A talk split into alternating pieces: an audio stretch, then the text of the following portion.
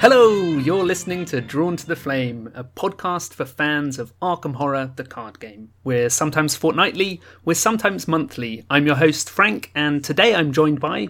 It's me, Peter. Hello, Frank. Hi, Peter, how are you doing? I'm doing great. I'm doing great. I'm super excited because I get to say, uh, and today we're also joined by. It's me, Matt. Hi, Matt. Hello, Peter and Frank. Hi, Matt. I tried to mimic your your usual opening. It was very good. It was very good.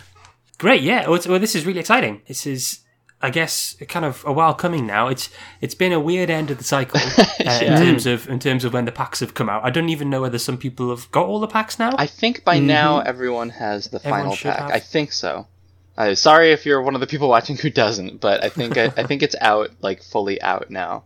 And actually, just uh, I guess we'll touch on a spoiler warning briefly. Usually, we'll do these episodes. We'll talk about the player cards first, and then move on and talk about the story cards afterwards, with a with a kind of a, a break point halfway through when we do that. So so don't don't feel like you can't listen if you haven't got the end of the cycle uh, or you haven't had a chance to play it yet because your your playmates are all isolated somewhere. Uh, Frank will put a timestamp in the in the description of where you can't listen. I guess.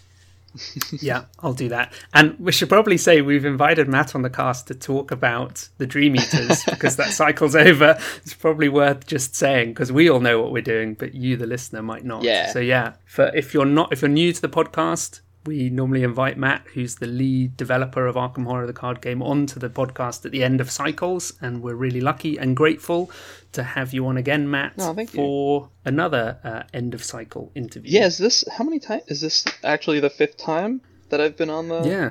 That sounds about I right. think so. Yeah, it's awesome. Yeah, I can't believe this is cycle five already. Yeah, I can't either. When- when I think gone about like quickly. it, it still feels new. Yeah, like when I think absolutely. about to, when I played other LCG, Cycle Five was like deep in the game. Yeah, yeah, it is. Mm. I I joined. Uh, let's see, when did I join Lord of the Rings? I think I joined Lord of the Rings in cycle four. Um, yeah, it's during cycle four. So like the fact that it's already we're already past that point with Mm. with Arkham makes it feel a lot. You know, I don't know, a lot more real, I guess. and there's no there's no sign of things slowing down Oh, no. because we've No, got we've great. got a new cycle announced, we've got the starter packs announced, we've got we've even got like a comedy scenario. yes, we do. I don't know when, but yeah, oh, I can't wait for that. So I guess that leads quite neatly to a question of what's sort of behind the motivation of you doing all of these different products and things like that. Is it is it you just feeling like you can spread your wings, or is the pressure from the department to come up with new products and new ideas? Sort of what's what's what's behind that? It's a good question. I it's kind of a number of different things. Like I don't I, I wouldn't say that all of the various products have all stemmed from like one one reason. Uh, so like the for example the the Barkham thing, that was very much a like we had that that joke last year for April Fools and um and it just kind of blew up enough that uh Andrew Navarro, a CEO at the time was like let's just do it. like let's just make one. it wasn't like it wasn't like there was a, a, a gap in a schedule that we needed to fill or like it, it really just came from a, a, a love of the game and a love of that you know particular idea in uh, in general and so they were like you know what i we we can handle one additional like thing in your schedule. And actually i was like yeah just do it. Just just just put it on the schedule. I'll do it. It's fine. But then like the starter decks that was that was very much there was like a desire from the higher ups to have that sort of introductory product. And so that's kind of what we came up with. It was very much like mm. we we want you to come up with some kind of starter deck thing because we've seen that do well in other games before and we want arkham arkham's a, a really good introductory lcg game for a lot of people so we want you to come up with some kind of new starter product that isn't just a new car set or anything like that and that's what we ended up uh, making out of that conversation Well, we've yet to actually get our hands on the starter decks, so I guess we'll withhold judgment for a little bit. But I'm definitely really excited about them, and you know, fans of the cast will know that Peter and I have talked a lot about how do you get new players into the game, and I don't think we're alone in that as well. You know, other places on the internet talk about how how do you keep a game that's been going for five cycles growing And it's definitely a lot more daunting, I think, for new players to look at this game and all of the products that are out mm-hmm. than if they're just buying into a single cycle. So, yeah, it'll be really interesting to see if we see a real surge of new players. And yeah, that'd be really cool. Yeah, I agree. Before we go any further, we should just quickly acknowledge what you can and can't share as a reminder to listeners, Sure. Just in case Yeah. there's ever a question we ask that you say no comment or whatever it is. Right. Yeah. If I ever can't answer a question, it's not because I'm just being a jerk. Uh, it's because you know there's we have rules as to what we can and can't say on on the air. Um, mainly, I, I can't share anything about upcoming. Uh, I mean, I can share some stuff about upcoming products, but I can't share any specifics about upcoming products. Can't really answer any questions about like what are you going to make after Innsmouth? You know what I mean? Like that sort of thing. That's that's very much hush hush. We don't we don't want to announce anything anything brand new Mm. and uh, uh, for the most part can't really talk about like the previous like versions of cards although sometimes i will i will uh, chime in a little bit about stuff like that but for the most part that's like in general the stuff that i can't share if that makes sense Yeah. Yeah, that makes sense. I mean, it makes sense to me. I've heard that Yeah. before, This is the four times. time, yeah. yeah, but it's worth acknowledging. Mm-hmm. Um, so, how are you? I guess how are you feeling about Arkham? Then you've sort of alluded to it five cycles in. it seems to have gone quickly. Weirdly, does it feel like it's gone quickly for you? Yeah, it really does. When I so I've been with FFG for like eight years now. It feels like the last five years of those eight years have gone by insanely fast. Mhm. But yeah, the game's doing super well. I feel great about where we're at in terms of the fan base is is really excited for for what's coming. We have a lot of like we have touched upon earlier. We have a lot of different like wacky products that we've never done before, which is really exciting. And Mhm. I think honestly, I think that this is going to be like not just this what's coming here, but like this year in general is going to be like a a new renaissance. I think for for Arkham. You know what I mean? With the Mm, starter decks, and we're in a like halfway or what's the word? We're in like a pause now because Dream Eaters just finished and Innsmouth's going to be coming out in a few months. So it's this is going to be like a new surge. You know what I mean? Yeah. Hopefully. Yeah. I mean, I think Dream Eaters almost foreshadows all of that as well because there are so many weird and wonderful things about Dream Eaters. Even the campaign structure was different. So it's felt like it's felt like a really good time for new products as well. Just in that idea of that the game won't be stuck in the sort of railroad tracks of deluxe four pa- uh, six packs, deluxe six packs. We will never change from this style. Like already, you've seen that kind of breaking down or being shaken up. Yeah. Yeah. Yeah. You also have a new, uh, I guess, is it co-designer, Yeah, that's right. S- sidekick in, in in Jeremy? Do you want to talk Accomplice. a bit about, um, yeah, accomplice, yeah, co-conspirator? Do you want to talk a bit about um, Jeremy's role in the team and and how that's maybe changed the dynamic at all? Yeah. Uh, so Jeremy, so we've only just kind of announced it recently because the products that he was working on happened to be the the ones that have been announced recently. But he's actually been part of the team for a little while now, um, almost a full year Hmm. at this point. At first, he he was brought on board because, as I alluded to earlier, we have a lot of product going on right now, and uh, he was available to to do some work on the side, and uh, now he's kind of full time Arkham, uh, which is great Mm. because we do have a lot of product going on. And arkham's a lot of work. Like honestly just the scenario design in arkham uh, alone takes a, a just a ton of time so he Mhm. started off kind of helping work on the player cards especially with the starter decks because the starter decks was like almost a full cycle's worth of player cards Hmm. and he he did the the harvey walters deck and the nathaniel cho deck um, which was a huge load off of my plate right and uh, since then he's been helping a lot with uh, with new player card ideas and game balance, and he's even uh, tried his hand at some scenarios as well. Some of which you'll see, hopefully. Some of which we haven't shown yet. So I'm really excited for that. It's going to be really Okay, cool. cool. But yeah, dynamic wise, we get along really well. We've we've been friends for a long time. He's been a playtester since the very beginning. Yeah, Mm-hmm. M- I I was I was going to say one of our, our uh, listeners uh, had shared on, on a different server, a Netrunner server, uh, an Arkham quiz. Uh, one of the questions was identifying which were the real nicknames. Oh my goodness, yes. From the uh, Let's Go Let's Go Infinite or something like that was one of them. I it was uh, I believe the one that one is uh Jeremy quote went infinite again Zwirn. Yeah, that's because it. he, he kept finding infinite combos like one after the other.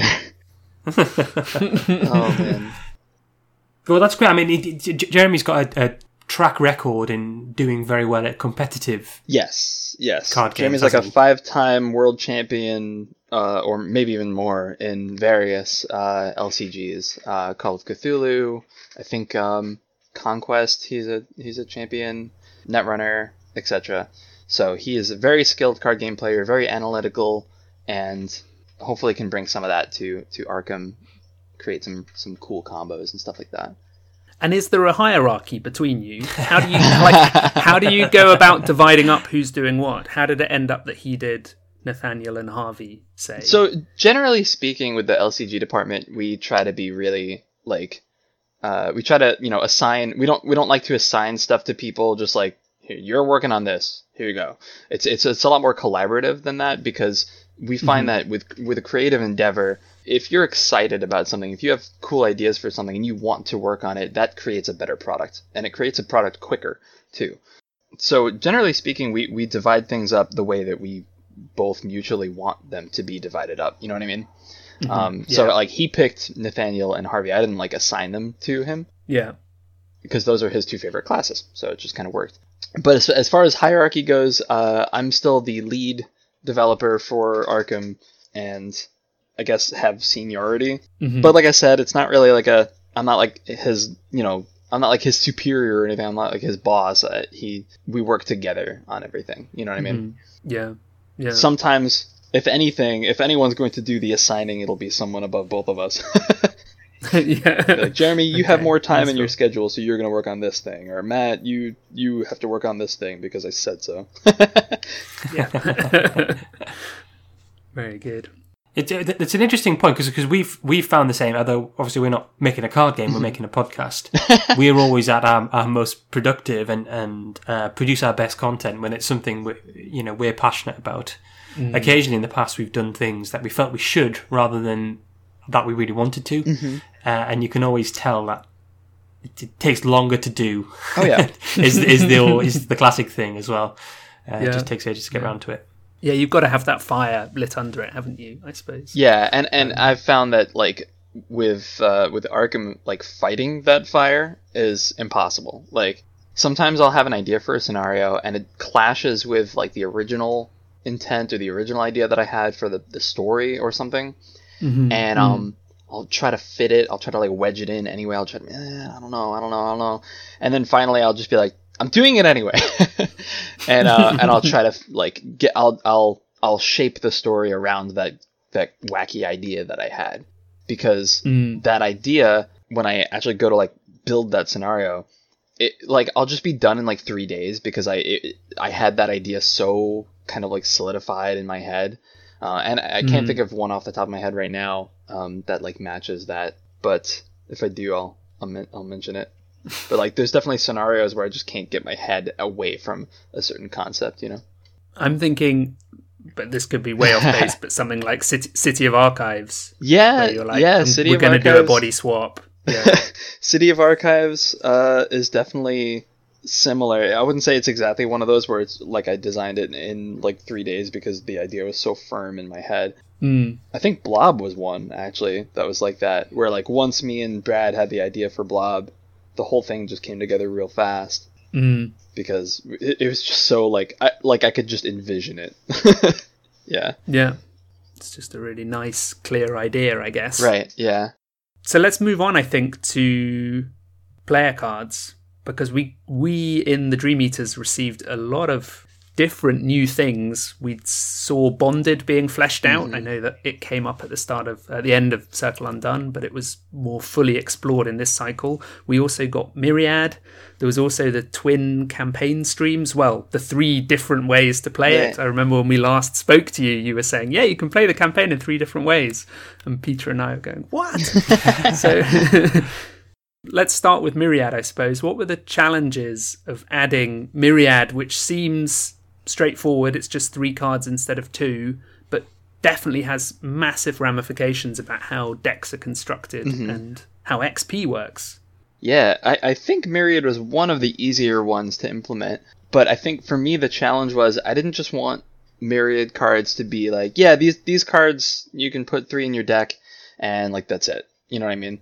Like I wanted there to be some consideration as to like why is that number three important? You know what I mean? Like why uh, not just why would I put three copies of this in my deck, but also like like I didn't just want them to be good cards that you would just want three of, and that's where the analysis stops. hmm So, for example, I, I wanted to design cards like, well, like the, for example, uh, this is a perfect one. Uh, the the segments of Onyx that combine to Mm. form the pendant. It's not just that there's three in your deck; it's that you have to get all three and like assemble them like Voltron into Mm. into this thing, and the art shows the three segments very clearly. Uh, it, it just you know everything about the the art, the design, the story being told with that card screams like this could not have been done without Myriad. You know what I mean?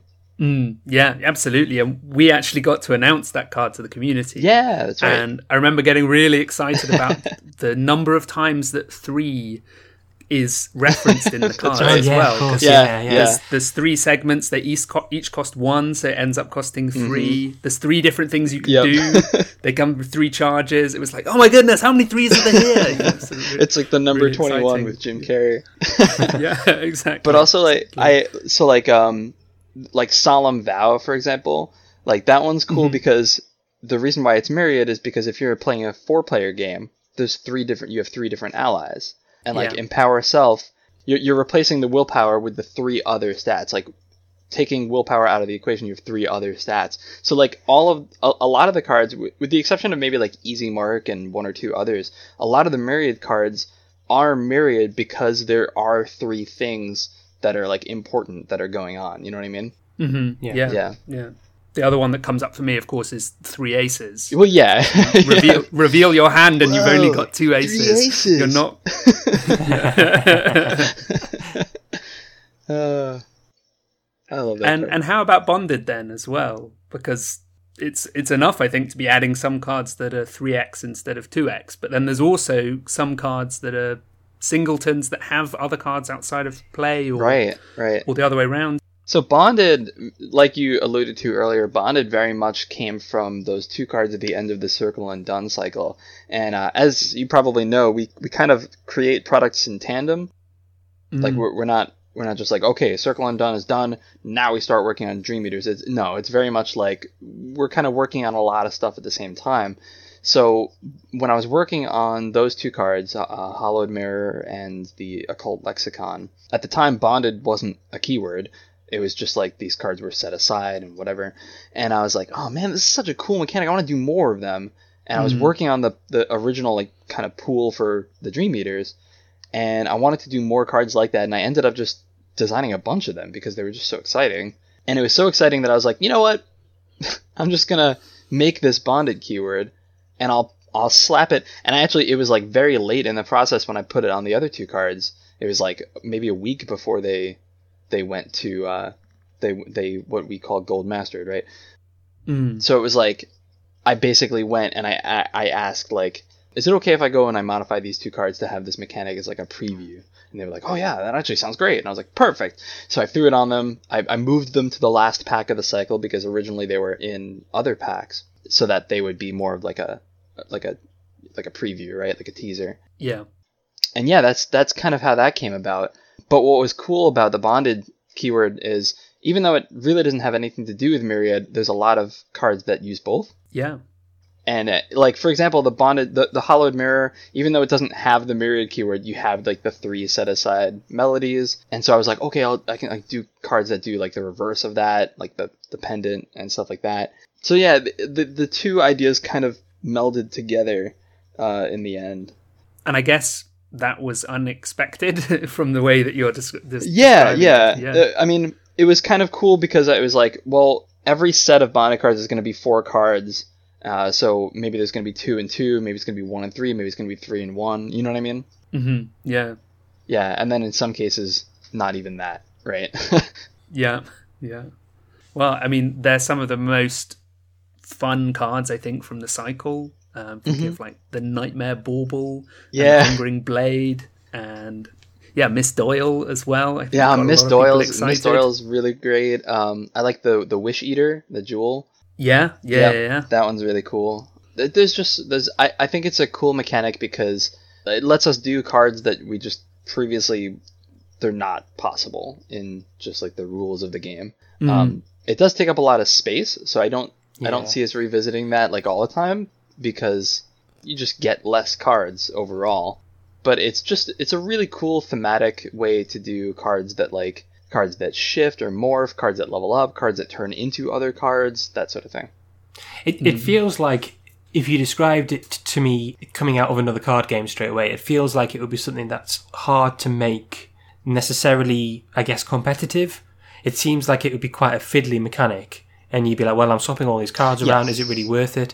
But actually, I think probably you know not only some very well balanced, some that are actually pretty powerful. Uh, Pendant the Queen in the right deck is just phenomenally good, and I see a lot of people picking the Mirror, Hallowed Mirror, in in decks that can take Oh, it yeah. outside of Guardian because that's really really nice, and the fact that it it only takes up one deck slot, but can turn into kind of quite a bit of healing feels really useful for a mm-hmm. healing card. Yeah, yeah, and it's an accessory which isn't a super competitive slot for Guardians. Yeah. It's got mm. some good traits now, hasn't it? Is it what is it? Is it got a relic It's uh, trait? uh I think it's a relic and occult, yeah. item relic occult, something like that. Blessed maybe as well. Oh yeah, it is blessed. Yeah. Yeah, Yeah, Mateo can take it. he sure can. Important. Well, we mentioned Guardians there, mm-hmm. and they also had their own kind of enemy to deal with this cycle, which is Swarm. Um, but I think Peter, you're pretty passionate about Swarm. Oh so yeah. Well, really, I want to talk about. uh, I think we want to talk about Swarm from the the encounter point of view. But as I said, I will try and focus on player cards initially. Mm. Swarm, I absolutely love because it feels like a keyword that shakes up combat in in quite an quite an interesting way. I think it, it's maybe the most impactful keyword we've had on an enemy since the game started because I think it, it shifts, it makes those AoE cards much more appealing, and it even tackles some of the cards like Machete, which you've already looked at with the taboo list, which were becoming kind of quite ubiquitous. hmm You know, Machete is maybe less appealing when you're fighting against a swarm enemy, isn't it? Yeah, for sure. Yeah, it, one of the struggles that we had, it wasn't something that came about because we were working on like Dream Eaters, like this particular cycle. Like, oh, Dreamlands is all about swarms of enemies. It's, it's not. It's more just like we were we were kind of thinking of ways that we could. Uh, well, ways that we could shake things up, but also like ways that we could throw lots of enemies at someone without it just becoming like a combat game.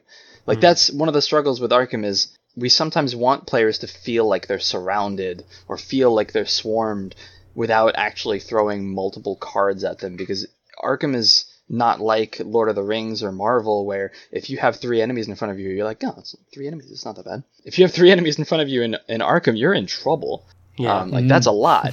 Uh, Yeah. Even even two enemies is like sometimes one is too much. um, because they're just tough and you only have three actions and all this other stuff. So we wanted to try to find a way to do that to like accomplish that feeling without, you know, actually just making it a combat game. Just making it a game where like, all right, everyone has to play Guardians for this cycle, you know what I mean? yeah. Yeah. so this was kind of our way of doing that because I think the best thing about swarm enemies is uh, like you mentioned a lot about the damage stuff. My for for me, my favorite thing about swarm enemies is all it takes is one evasion and Yeah. the whole the whole swarm is gone. Yeah. So yeah, so if you're playing an evasion heavy character, or even if you're playing a guardian who happens to have like three evasion, that suddenly becomes a really enticing option. Like it's gonna take me six health to like chew through these guys. It's gonna probably take all my ammo or whatever or all my actions. Maybe I'll just evade. You know what I mean? Yeah. And Yeah. there's even there's even an enemy. Uh, I can't remember the name now. What is I the think one? I know that- what you're. Yeah, the cats from Saturn. No, it's it's the, there's one in uh, the uh, Search for Kadath, which uh, you Oh, evade it yeah, and then yeah, it yeah, yeah. dies. Night Riders. Night Riders. That's it. and it was Night something. I was going to say Night Gaunt, but uh, yeah, and 'cause they've got five evade. Yeah, they've got like five evade, and then they go away if you evade them. Yeah, yeah, but you Yeah. can kill one to lower the evade as well. I seem Right, to right, remember, right, yeah. right. Yes, yeah, that's right. Yeah, Yeah, that was I that was a cool one. Chef kiss, perfect enemy. I really, really like them. Thank And you. why why did the using of the player cards? Why did that come about rather than say tokens? Was there a particular logic behind that? Um, we actually we actually went through a couple different versions of it. Uh, we started off using the encounter deck, um, because then that wouldn't like mess with your deck composition. But we found that uh, decks encounter decks sometimes are small enough that if you have just a few enemies out, all of a sudden the the deck is only like eight cards in it because there's so many swarm cards in play. And that's a huge issue because now you're looping through the same like eight cards in a row. You know, God forbid three of these are are ancient evils or something. um, like that would be a, a big problem. And then we then we started doing like we tried tokens, but tokens don't really work if you want to be able to put like the way that we had the swarm cards written, the the rules for it, you can put tokens on any of those cards. Like all three of those. Let's say you have a swarm of spiders with two swarm cards in front of you. All three of those are cards, so you can put damage on each of them. You can Yeah. put bounties on them. You can whatever whatever card effects we come up with work because they're all cards. You know what I mean? Yeah, yeah, yeah, yeah, yeah. If they were if they were themselves tokens, if it had said like put two resources on this uh, enemy to show that it has two other swarms, you can't damage them. You can't like put a damage token on a resource token. It's just kind of weird. um, and we could have re- rewritten the the rules to work with that, but ultimately, I thought that what we ended up doing was was optimal. There there was there is some weirdness where like if if I put a swarm card on an enemy and then you do too, we have to figure out whose swarm card is whose. yeah. Um, so that's why we added the rule. Like a lot, a lot of people play with opaque sleeves or with sleeves in general, so it's not, it doesn't become an issue if you're playing with sleeves. But if you're not playing with sleeves, we just added that bullet point that was just like you can look at the other side. yeah. Yeah. yeah, No, I, I think, and I think using the cards, if if that feeling you you're going for is that feeling of be, being surrounded, um, it, it adds something to that as well, rather than being just an enemy with loads of tokens on it. yeah. I, I think it's easy to remember too. If if it's an enemy with two resources, you might just forget. Uh, also, we were using resources as bounties in that same cycle, so that was confusing.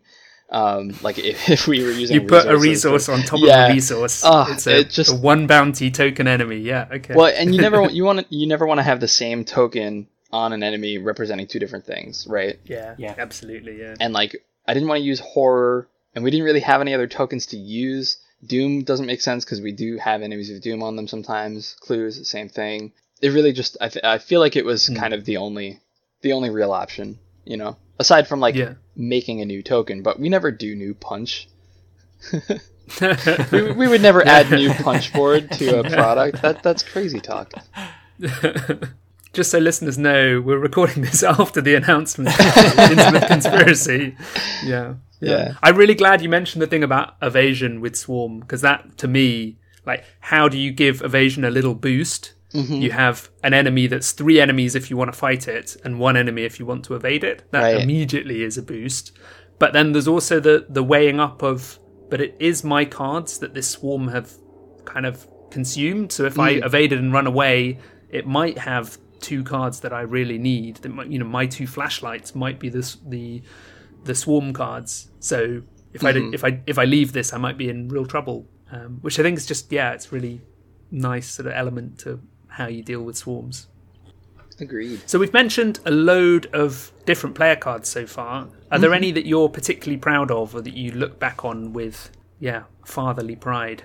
Oh boy, I mean that's difficult. I I, I think we ask this question like every time, every time I'm on, and every time I'm like, I don't know. I, they're so all so fun. It's like picking your child, right?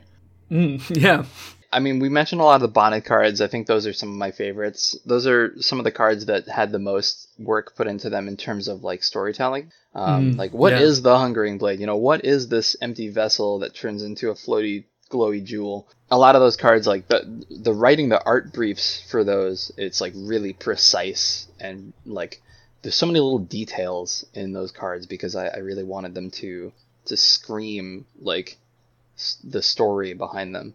But uh, there are also some other cards that I really like. I, I love um, the Eye of Truth. That's one of my favorites in this cycle. Just the, the art behind that and uh, the nice little Enigma reference in there. I like Abigail Foreman a lot because, as you know, I'm a big Daisy fan, and Yeah, yeah. it was it was cool to finally have her like sidekick in the game, and yeah, she's like super powerful too. Mhm. yeah, yeah. Delilah O'Rourke is also another one of my favorites. Like on on her face, she's basically like Lola Santiago, but for combat. Yeah. But she just has such a cool style to her. And at the time when we were designing this card, um, the uh, the mansions of, or not mansions, I'm sorry, the Arkham Third Edition crew was working on the uh, their first expansion, which had Mhm. A very like it had a scenario that was very organized crime feel to it. So Delilah was in that game as well. So we we were kind of working together on what her identity is, and I just love this idea of this like this uh this assassin, this like hardened assassin who just like I don't care who the target is, just pay me, just pay me Yeah. the dead. yeah, uh, there's a lot of there's a lot of just really cool cards in this uh in this cycle. Oh, I almost forgot the shining uh, Chapazahedron. yeah, yeah. I don't know if I'm oh I don't know if I'm pronouncing that right, but that card is so cool, and uh, I love. I I'm a big fan of spell event decks, and when you run this with Agnes and you have the heirloom out and you just have like 20 spell events in your deck, oh god, it's bonkers good. It's so sounds- fun. that sounds like a lot of fun to play. Actually, it's it, trust me it's great and it's you know it's only going to get better over time as more spell events come out but like that deck is so much fun and i anytime i hear someone say like oh i wish the heirloom was better i'm like you don't even know because i've drawn like 15 cards from it with that deck you know what i mean Mm. just from cards from this cycle yeah, that's a really interesting point actually, because I think that that. So I try to make uh, a, a spell event focus deck in Jim, and then Frank and I played it in the uh, Mythos Busters, the Constellation on the Constellation scenario, and we failed pretty miserably. Uh, it felt like it felt like a the third player's deck really, because it took a lot of time In a to two-player game. yeah. um, it would have been great as a third or a fourth player, not as a second player. But it used those spell events primarily together with the what's the myriad card that I'm forgetting the name of the double up- Mind's Eye? Mind's Eye. oh mind's eye yeah yeah, Yeah. and then you can use because it was in Jim. You can use scrounge for supplies to recur those, but of course you have that in Jim anyway. right So you can get keep those spells coming back. You can use your quantum uh, flux to shuffle them back into your deck. Uh, maybe even use uh, De Vermis Mysteriis to to play them again from your your discard pile. Yep Um, that's definitely an option I think those those are really strong cards. I think Spectral Razor especially is a really potent card. I wouldn't Yeah. be surprised if you see that in a lot of places. Spectral Razor is very fun. Just in general, like the thing with spell events, like if you're or any any event heavy deck, you need card draw because you need to keep those events coming. You need them to keep cycling through your deck in order to like stay relevant. Hmm. And like I'm getting ahead of myself here with with this, but with like for example Nathaniel Nathaniel Cho, uh, who's one of the upcoming starter deck cards, he's also an an event heavy character, so he needs he needs his boxing gloves, which help him draw uh, events from his deck every time he like uses one. So you're kind of like replacing an event with a new one every time you use it. That's when you really get rolling. So like that's why I like playing it with Agnes because the heirloom just it doesn't have a limit on it. Just every time you play a spell, you draw a card. So if you're playing a spell event like and then drawing a spell event every time, you know, like you're breaking even on your hand size. You know what I mean? Yeah. Yeah. it's and you've good. even got something like the Robes of Night in there, which is giving you Oh, yeah. a free resource every turn as well. Yeah, and if you're running this this uh, shining trapezohedron, then you're you're hopefully not paying for like most of those events, so it's really good. the the key thing here is about spell events because people look at the heirloom or look at the shining trapezohedron and think Mm-hmm. Yeah, about, like well, I'm only gonna how- play three events, you know. Yeah, or I'm, I'm only uh, going to play a shriveling and a rite of seeking, so Right. I'm probably not going to get that much value out of this card. Yeah. And particularly with the shining trapezohedron, like if you fail, you don't get to play the card, but then you're not allowed to play it for the rest of the the rounds. You're like, oh, but that doesn't work. But of course, if you're playing an event deck where you've got a whole host of different ways of dealing with an enemy or getting clues, all and, and they're cheaper than playing your shriveling and rite of seeking, you can actually make a lot of money out of them and draw a lot of cards of the heirloom. I'm really excited that you're really pro it because I think it's a really cool, weird card. yeah. Oh yeah, yeah. It's it's a good one. I think a lot of people. I think did they come out in the same pack? Uh, no, they didn't. But I think a lot of people were were more fixated on uh, Twila, who's like the opposite end of the spectrum, right? Where like Yeah. Twila is a lot more about assets, about spell assets. So it's kind of like we threw Agnes a bone and then we threw Akachi a bone, basically. Well, and I think this as well, actually, Mind's Eye came out soon after the Empower Self Yeah, cards. yeah. And of course, they're, they're kind of two poles apart as well. One is saying, I'm a mystic who doesn't really care about willpower. And the Mm-hmm. other's saying, hey, hey, hey, like really triple down on your willpower. right. Yeah. Yeah. for sure. I'm guessing they're aimed at different people. Yeah, there. I mean, you don't you don't run both in the same deck. Like that would be kind of pointless. But I mean, Mind's Eye is great in a lot of mystics, but it's also great in a lot of like off mystics. Like Patrice, for example, is a perfect character for Mind's Eye because you're cycling through your deck really fast. You're liable to see it pretty quickly, and she's got she's four two two two, so you can replace any of those twos with your four. And because she's not a main mystic, the double arcane slot doesn't matter as much. Yeah. Yeah. Um, yeah. So yeah, she's she's a good she's a good option for it. I've seen people mention Seth as well. Oh yeah, yeah. Because you Sefina's a great u- pick. Yeah, Yeah, you use it for your intellect or your combat and kind of sets you up really nicely. Mhm. Yeah. Uh, I wanted to talk about the the pendant of the queen, if that's okay. Oh yeah. I, I was. You've actually got me thinking now. Is there a, a powerful pendant in, or sorry, accessory in each of the classes? Because there's I Wish think Eater in the point Guardian, and then In, in in this cycle or just in, in this in, in this cycle, and then the crystallizer is an accessory. Is it an accessory? the accessory? crystallizer, yeah, crystallizers. I, there's definitely there was a push in this cycle to add more accessories because it was one of the under sort of underutilized Mm. slots for a lot of classes. Obviously, for like mystics, there's a lot of them. Yeah. Uh, rogues actually have a few. No, maybe not. Yeah, Yeah, I guess they've got the cigarette case. the garrote wire. the Garrote Wire, spooky that's right. right. Garrote Wire is an accessory. Uh, the Nightmare Bauble's an accessory in Survivor. Yeah. Uh, The Moonstone's also an accessory. So yeah, there's a lot of accessories in this cycle. I also think that that thematically is appropriate for the Dream uh, Dreamlands because it's it's it has a lot of it has kind of that fantasy feel, that like mm-hmm. D and D fantasy adventure sort of feel, and a lot of accessories are kind of like that. They're like D and D magic items. Yes. They, they feel like they've got a backstory, which is which is really cool. Right, It yeah, fits, yeah, fits exactly. the theme of the cycle, and yeah, like you say, it has more of a kind of high fantasy or, or, or a fantasy feel to it, which is which is quite cool. Yeah, I think the best accessory cards, like you mentioned, are the ones where you, you, you get the feeling, you get the like sort of the hint that there's a story here that you're not getting, and you can mm-hmm. kind of fill in that hole yourself. You know what I mean?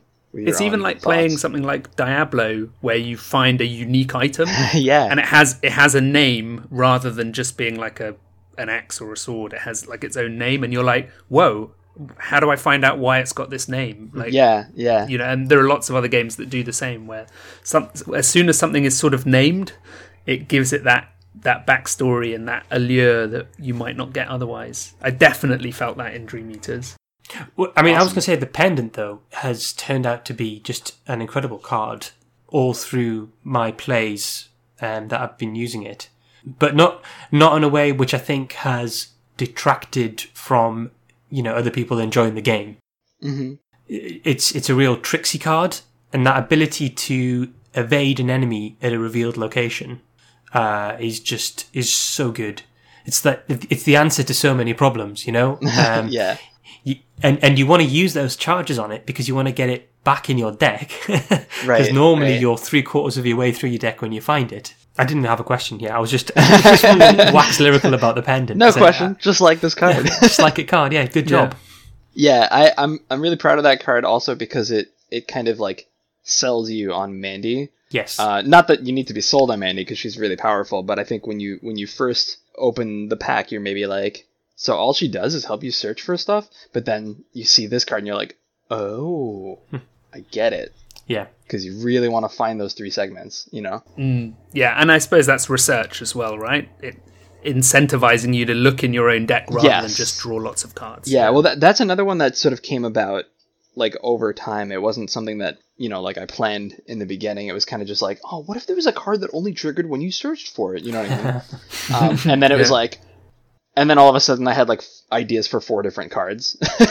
Yeah. yeah, yeah. It, it's I, I've, I've had to. I think back a long time ago when I first started playing card games, I was playing Netrunner and played against someone who had Exile, uh, who's who's a a Netrunner. Oh, sorry, a, what's the word? A runner. yeah, he's the a runner. looking for. Uh, who uh, has he, he draws cards when he installs things from his from his discard pile. Yeah, And I played against someone who'd been playing for a long time, and he kind of installed loads of things, sacrificed a load of things, drew a load of cards, got a load of money, and then kind of took a breath. And I was like, "Okay, is that your turn?" He's like, "No, no, I haven't had my first action yet." and the pendant of the Queen in Mandy is I've had turns like that. So you know, at the beginning of your turn, you use Rook, you find two of the segments, and then you play the pendant, and you've triggered a research card, and then you use the pendant to move to a location, and then someone says, "Okay, is that you finished?" You're no, no, that's that's that's all free actions in my yeah, first that, window. that was that was just Rook. Yeah. Then first action, I will take a resource. Like, what? yeah. Definitely, this is not linked in any way. But how do you feel about the progress of tabooed cards and the taboo list? And is it having the impact you wanted? yeah, it, I think it definitely is having like the impact that I wanted it to have. And uh, again, like the coolest thing about the taboo list, in my opinion, is the fact that it's optional. And there's definitely like because I know there's definitely people out there who are like, oh, I'm I'm all taboo all the time, every time, and then some who are like, I'm never gonna touch it, and that's perfect. Like, do that. I don't want anyone to feel like they're being forced to use it. You know what I mean? hmm Yeah. and that's I think in general how players have felt, which is great. That they're they're like they're going to play the way they want to play, and that's what we want. But as far as the players who are using it, yeah, it's definitely having a, a, a the impact that we want. I'm seeing a lot less a lot less of like the staple cards that were in every deck, like Machete as like the main weapon for for Guardians, and Dr. Milan sort of pushing all other Seeker allies away, while also still like preserving what is great about those cards, and like they're still viable cards to mm-hmm. use. I mm-hmm. think I don't think there's a single card that, on the taboo list that's like, well, no one's ever using it now. You know what I mean? Mm-hmm. There's maybe some that are that are like less desirable now than they used to be for sure, but that's Yeah. fine. That's what we wanted. You know what I mean? Yeah. Machete's actually a really good example for that. If you are really set on wanting to run Machete in your deck, 4 XP gets you Machete if you're playing Taboo. Mm-hmm. And like that could be Machete has carried me through solo campaigns Right. Yeah. by itself. Machete's a good know, enough if- card that like it's worth the experience, really. Yeah, exactly. And then if you're the player who's going straight away to big guns or you know high XP weaponry, you can use the 45 automatic or another weapon in your level zero deck, and then instead of using machete, just upgrade into your big weapon. And like, there's no harm there. You've tried out a different level zero card, and you've you've also then tried out your big XP weapons. I mean, I mentioned Taboo really because Rook was mentioned there, and I've seen quite a few people. I suppose this is the- one of the sort of you maybe you foresaw, foresaw this, but definitely was unforeseen for me as a player. That with the existence of a taboo list, there's then the calls for certain cards to be tabooed, and the discussion around well, how should it be tabooed? Right. I, I think Rook is the prime sort of discussion topic. Mm-hmm. Is it something that comes up for you? What do you? Where do you think Rook's at? Yeah, we we have a bunch of cards on our radar. I shouldn't say a bunch. We we have a few cards on our radar of cards that are like, yeah, we we probably want to do something uh, with this one or that one or the other one. Mm. But we haven't actually worked out exactly what we're going to do yet because we still have some time.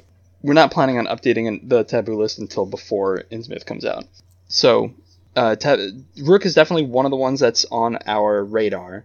Um, that's not to say that it's definitely going to go on the taboo list, but it's definitely one that we're looking at because there's a lot of chatter Yeah. around it. Mm.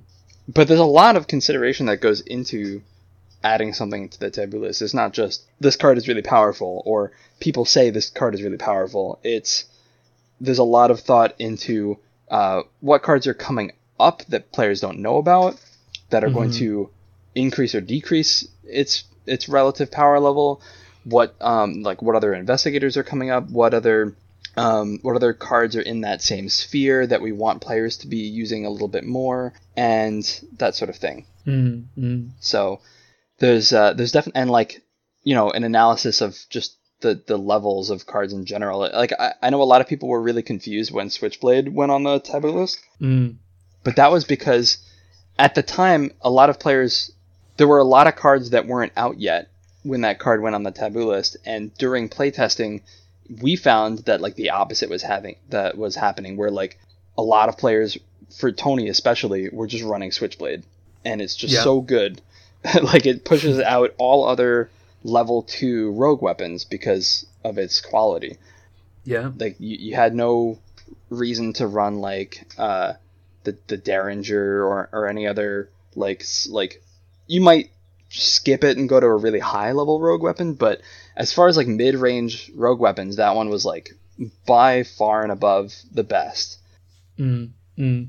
and you know kind of like machete in that in that sense so we we felt that just like the one extra xp was enough to to kind of like you know push it not push it out but like make other options as appealing you know what i mean Yeah. but when that taboo list first came out everyone was like like switchblade rogues don't have combat yeah, yeah. I remember Yeah. that. Yeah, I think it, it- Rook is an interesting one as well because while I think he is good, possibly very good, even in isolation, what you can maybe say is that in the Dream Eaters, there's been a lot of other cards, good cards, which make him better as Yeah. well. So Yeah. in combination with Mandy and um, especially Astounding Revelation, which works essentially to top up Rook as well, um, you can maybe feel like it, his powers multiplied when he was already pretty good. yeah that's well. definitely true yeah I wonder if Rook had come out in Carcosa, he would have been a really fun ally to run. But Carcosa's so weakness heavy, you end up adding so many weaknesses over the course of a campaign. You know, you can end the campaign on five or six weaknesses in your deck just because of how that campaign plays out.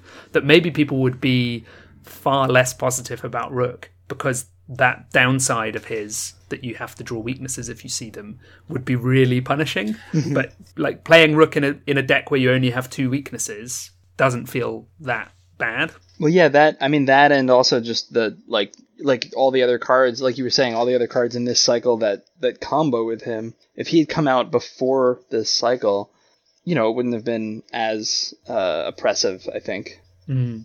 You know. Yeah. And uh, like you say, um, it's whether you can't judge a card purely on its own merits Right. in, in, in taboo discussions, which is what I was trying to get at with Rook, you know?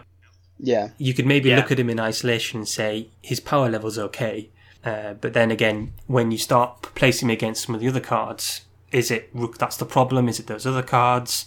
Um, What's what's the little lever we tweak in this situation, if any, to change the outcome?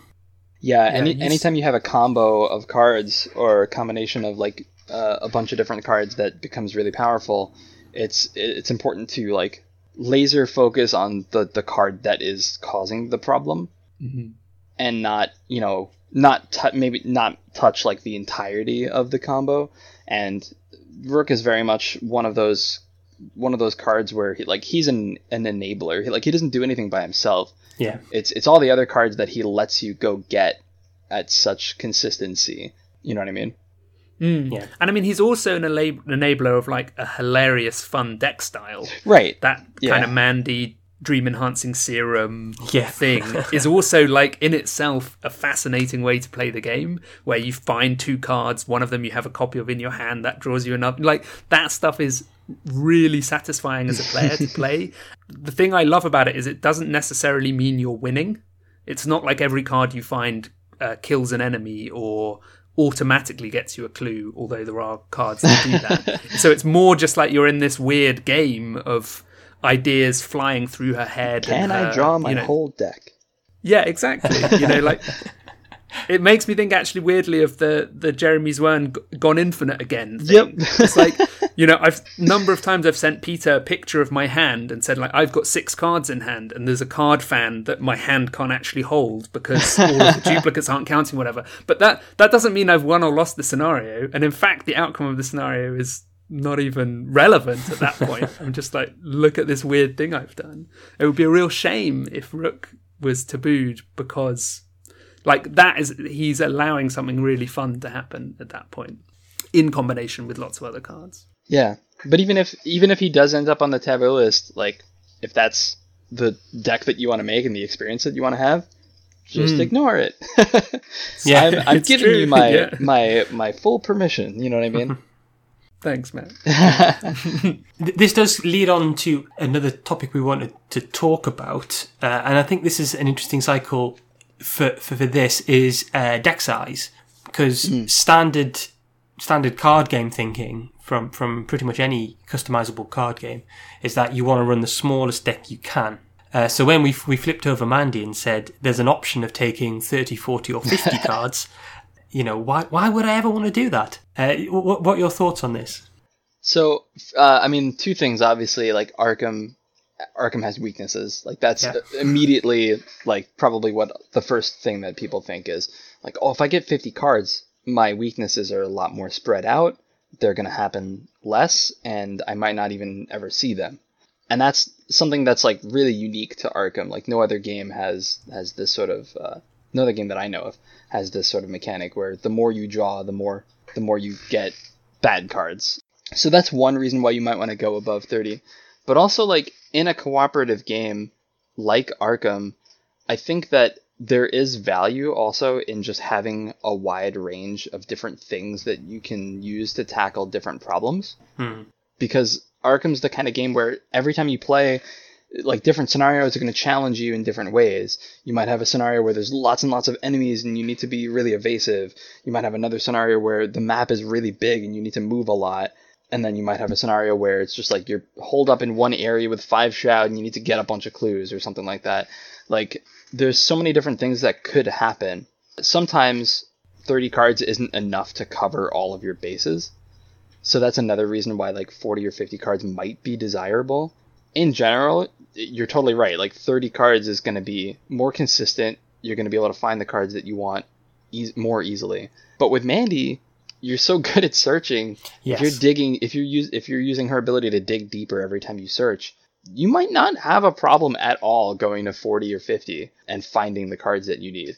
I know some people who have gone to 50 are probably shaking their head at me right now, but it's definitely like I I personally always went 40 whenever I was playing Mandy. I felt like it was a nice middle ground yeah. uh, where like her her ability to search makes that 40 really feel like 30. And her signature agree. card is is pretty powerful, so having multiple copies of it is really nice too. Yeah, at that point, if you've got Astounding Revelation and two Occult Evidence, you've got nice five research cards to hit on searches. Yeah, it feels like a sort of good place to be. Um, I think what you just mentioned, I just want to flip back to it that idea of you want decks that can do different things. And I just share an anecdote. I've been playing this pretty powerful Silas deck. I mean, Silas is pretty powerful anyway, but using things like uh, perception and live and learn and lucky to get clues and doing sort of those shenanigans. And I actually sent messages to Peter about this as well. I got to a location in Point of No Return, the Vale of Pnath, which is four shroud and a clue. And it says, while there are clues remaining on the Vale of Pnath, investigators cannot play cards or commit cards to skill tests and I just took a photo of it and said, "Peter, what do I do? Like, how how as Silas do you get clues here? Because you can't commit cards or play cards." And had a real like sort of it was a really fun gameplay experience of going like, "Well, I'm going to have to use flashlight." And it's going to be a two on two, so I'm probably going to need to take that test multiple times. Is there any way I can also boost my intellect? Oh wait, of course, I've got Randolph in my deck. I need to find Randolph. you know, it was it it provided this really fun experience where my deck is very good at most things, but this particular bottleneck really challenged it. Hmm. Yeah, so I really like that. that's that's really interesting because like depending on your choice of investigator, that card or that location might be a total pushover, or it might be a huge problem. yeah, And I think the same is true for like in the opposite, where it's like if you're playing, if you're playing like uh, well, like Mandy, and um, an enemy like that Knight Rider that we mentioned earlier might be the complete opposite, where it's just like all I have to do is kill one and its evade drops to like two, but I can't even do that with the Mm, tools yeah, that I have at I my disposal. So I can't evade and I can't fight. I'm like, oh god, save me, Roland. Yeah, yeah, absolutely. I'm thinking as well of the Gug in Point of No Return. Oh, yeah. Like, if you're not ready to deal with that Gug, that is just terrifying for, for solo investigators. Mhm. I guess, like, worth noting as well as we're talking about deck size, that Versatile also is doing something quite interesting where it's saying, look, you can you can add cards to your deck, which isn't necessarily a bad thing, and you can break your deck building rules.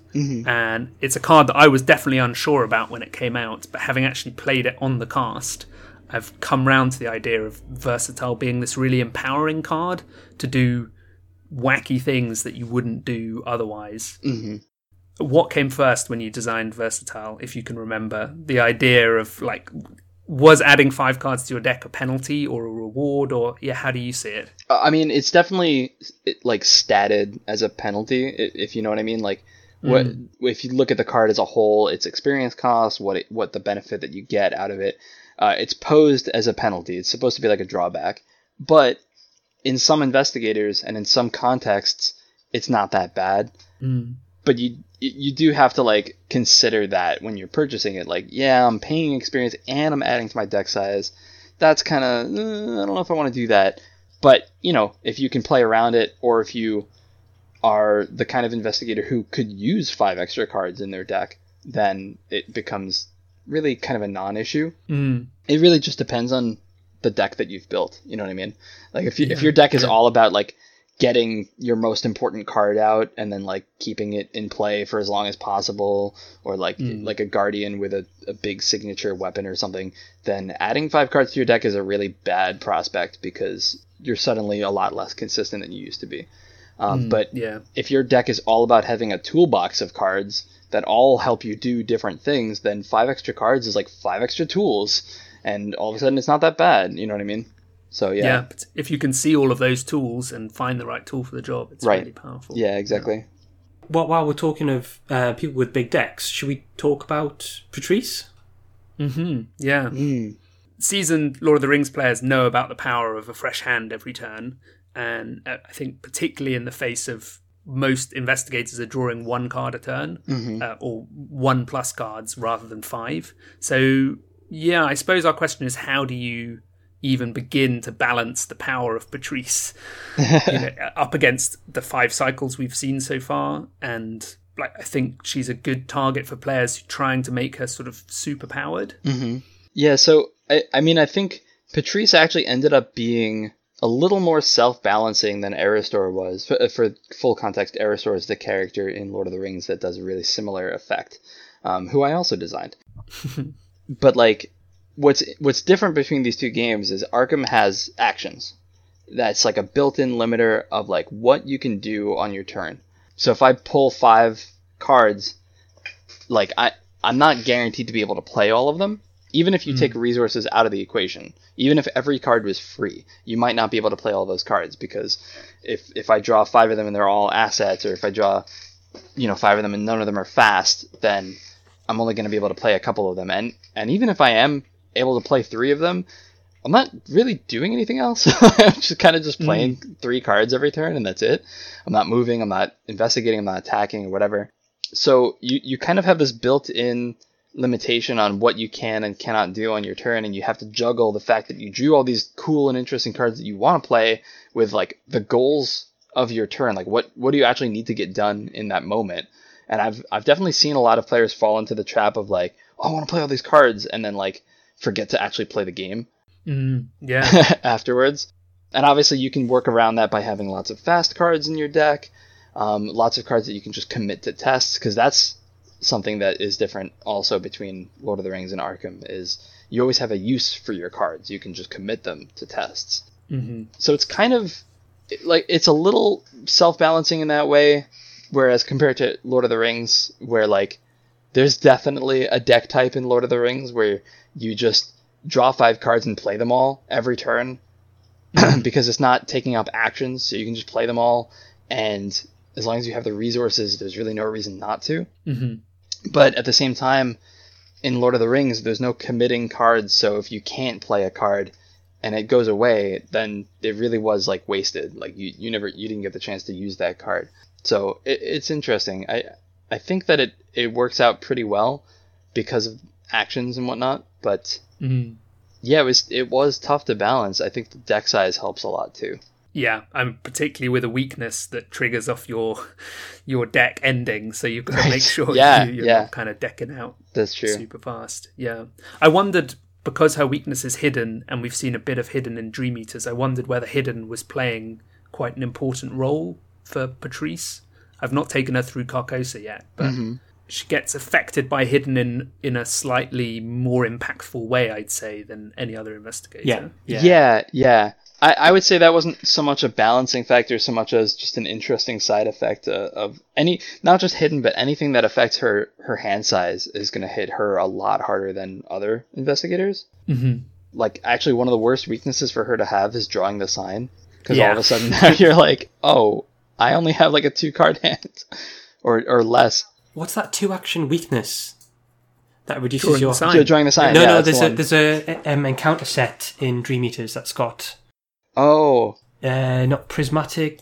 Deeper, Deeper slumber. Slumber. yeah, that's it, yeah, yeah, deeper yeah. slumber. Yeah, that's Man, really I've bad. drawn that as, as Patrice, and it's just like, well, I'll I'll be doing nothing then. right yep yeah and even with her increased deck size like you're seeing your weaknesses a lot more often so depending on what basic weaknesses you have in your deck you've got to really play around that you know what i mean Mm-hmm. Yeah. I mean, amnesia is also horrible for her, right? You draw all five at the same mm-hmm. time, right? So it just like wipes your hand for a turn. Well, Yeah, at least you get them back at like, the, well, the end of the turn. i'm not doing anything I, I I like I very much like how she forces you to view the cards in your hand purely for things like the icons or, or the fuel for her cards, whether that's the violin or whether you're playing something like um, uh, cornered. mm-hmm. She, she forces you to make that judgment of the other cards in your hand rather than thinking of them purely as what they will be once you put them on the table. Yeah, yeah, it was interesting. I there was definitely a lot of cards I designed, like Fortuitous Discovery, where it's like the first two, the first one or two that you see, you don't really care if they're discarded, Mm-hmm. but then like that last one, you really want to play it, and then like Glimmer of Hope, where you, you don't care if they're discarded, you just put them in your discard pile, and then you can later on you can add them to your hand from your discard pile. And what's cool about those cards is they're they're really good for Patrice, but they're also really good for like Wendy and Ashcan Pete and like a lot of earlier survivors who have discarding a card from their hand as a cost for their ability. And all of a sudden, you now you have all these cards in your deck that you don't really care if they're discarded. You want them to be discarded. Yeah, it's pretty cool. There's a really nice sort of like adjacency that Patrice doesn't have an ability that she's actively fueling cards for, mm-hmm. but she ends up fitting into the survivor idea of discarding things being, you know, something that lots of survivors like doing. So it works quite well. Yeah, yeah, You mentioned Moonstone earlier. Moonstone, obviously, you can't play it. You have to discard it to be able to play it. It has the same icons as Peter Sylvester level 2, and it's a level 0 card. Like, I wondered about where you. Like, is it is it a Peter Sylvester replacement for people who haven't bought Dunwich? where did it Where did it come from? No, it definitely wasn't uh, like a replacement or anything like that. I, I mean, you can play both at the same time uh, if you really want to.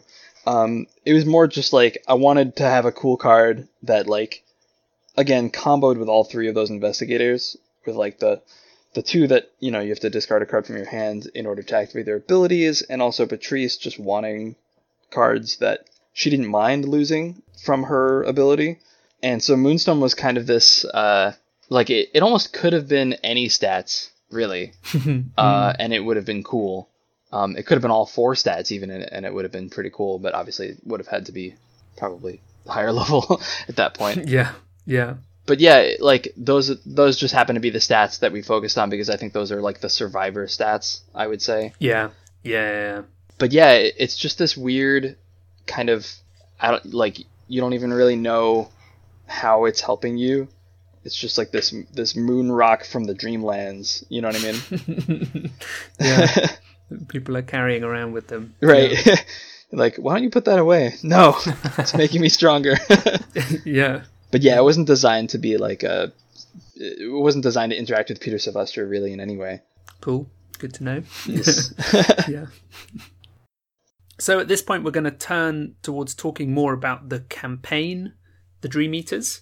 So if you've not yet played the campaign, or you've still got a little bit left to finish because of disruption to the packs getting to you, this is the point to turn off. But if you have, and you want to hear more, listen on. So consider yourself warned at this point. Matt, what were your key aims with the Dream Eaters? What words and themes were front and center on your mood board? I think we ask you that every time. Yeah, yeah.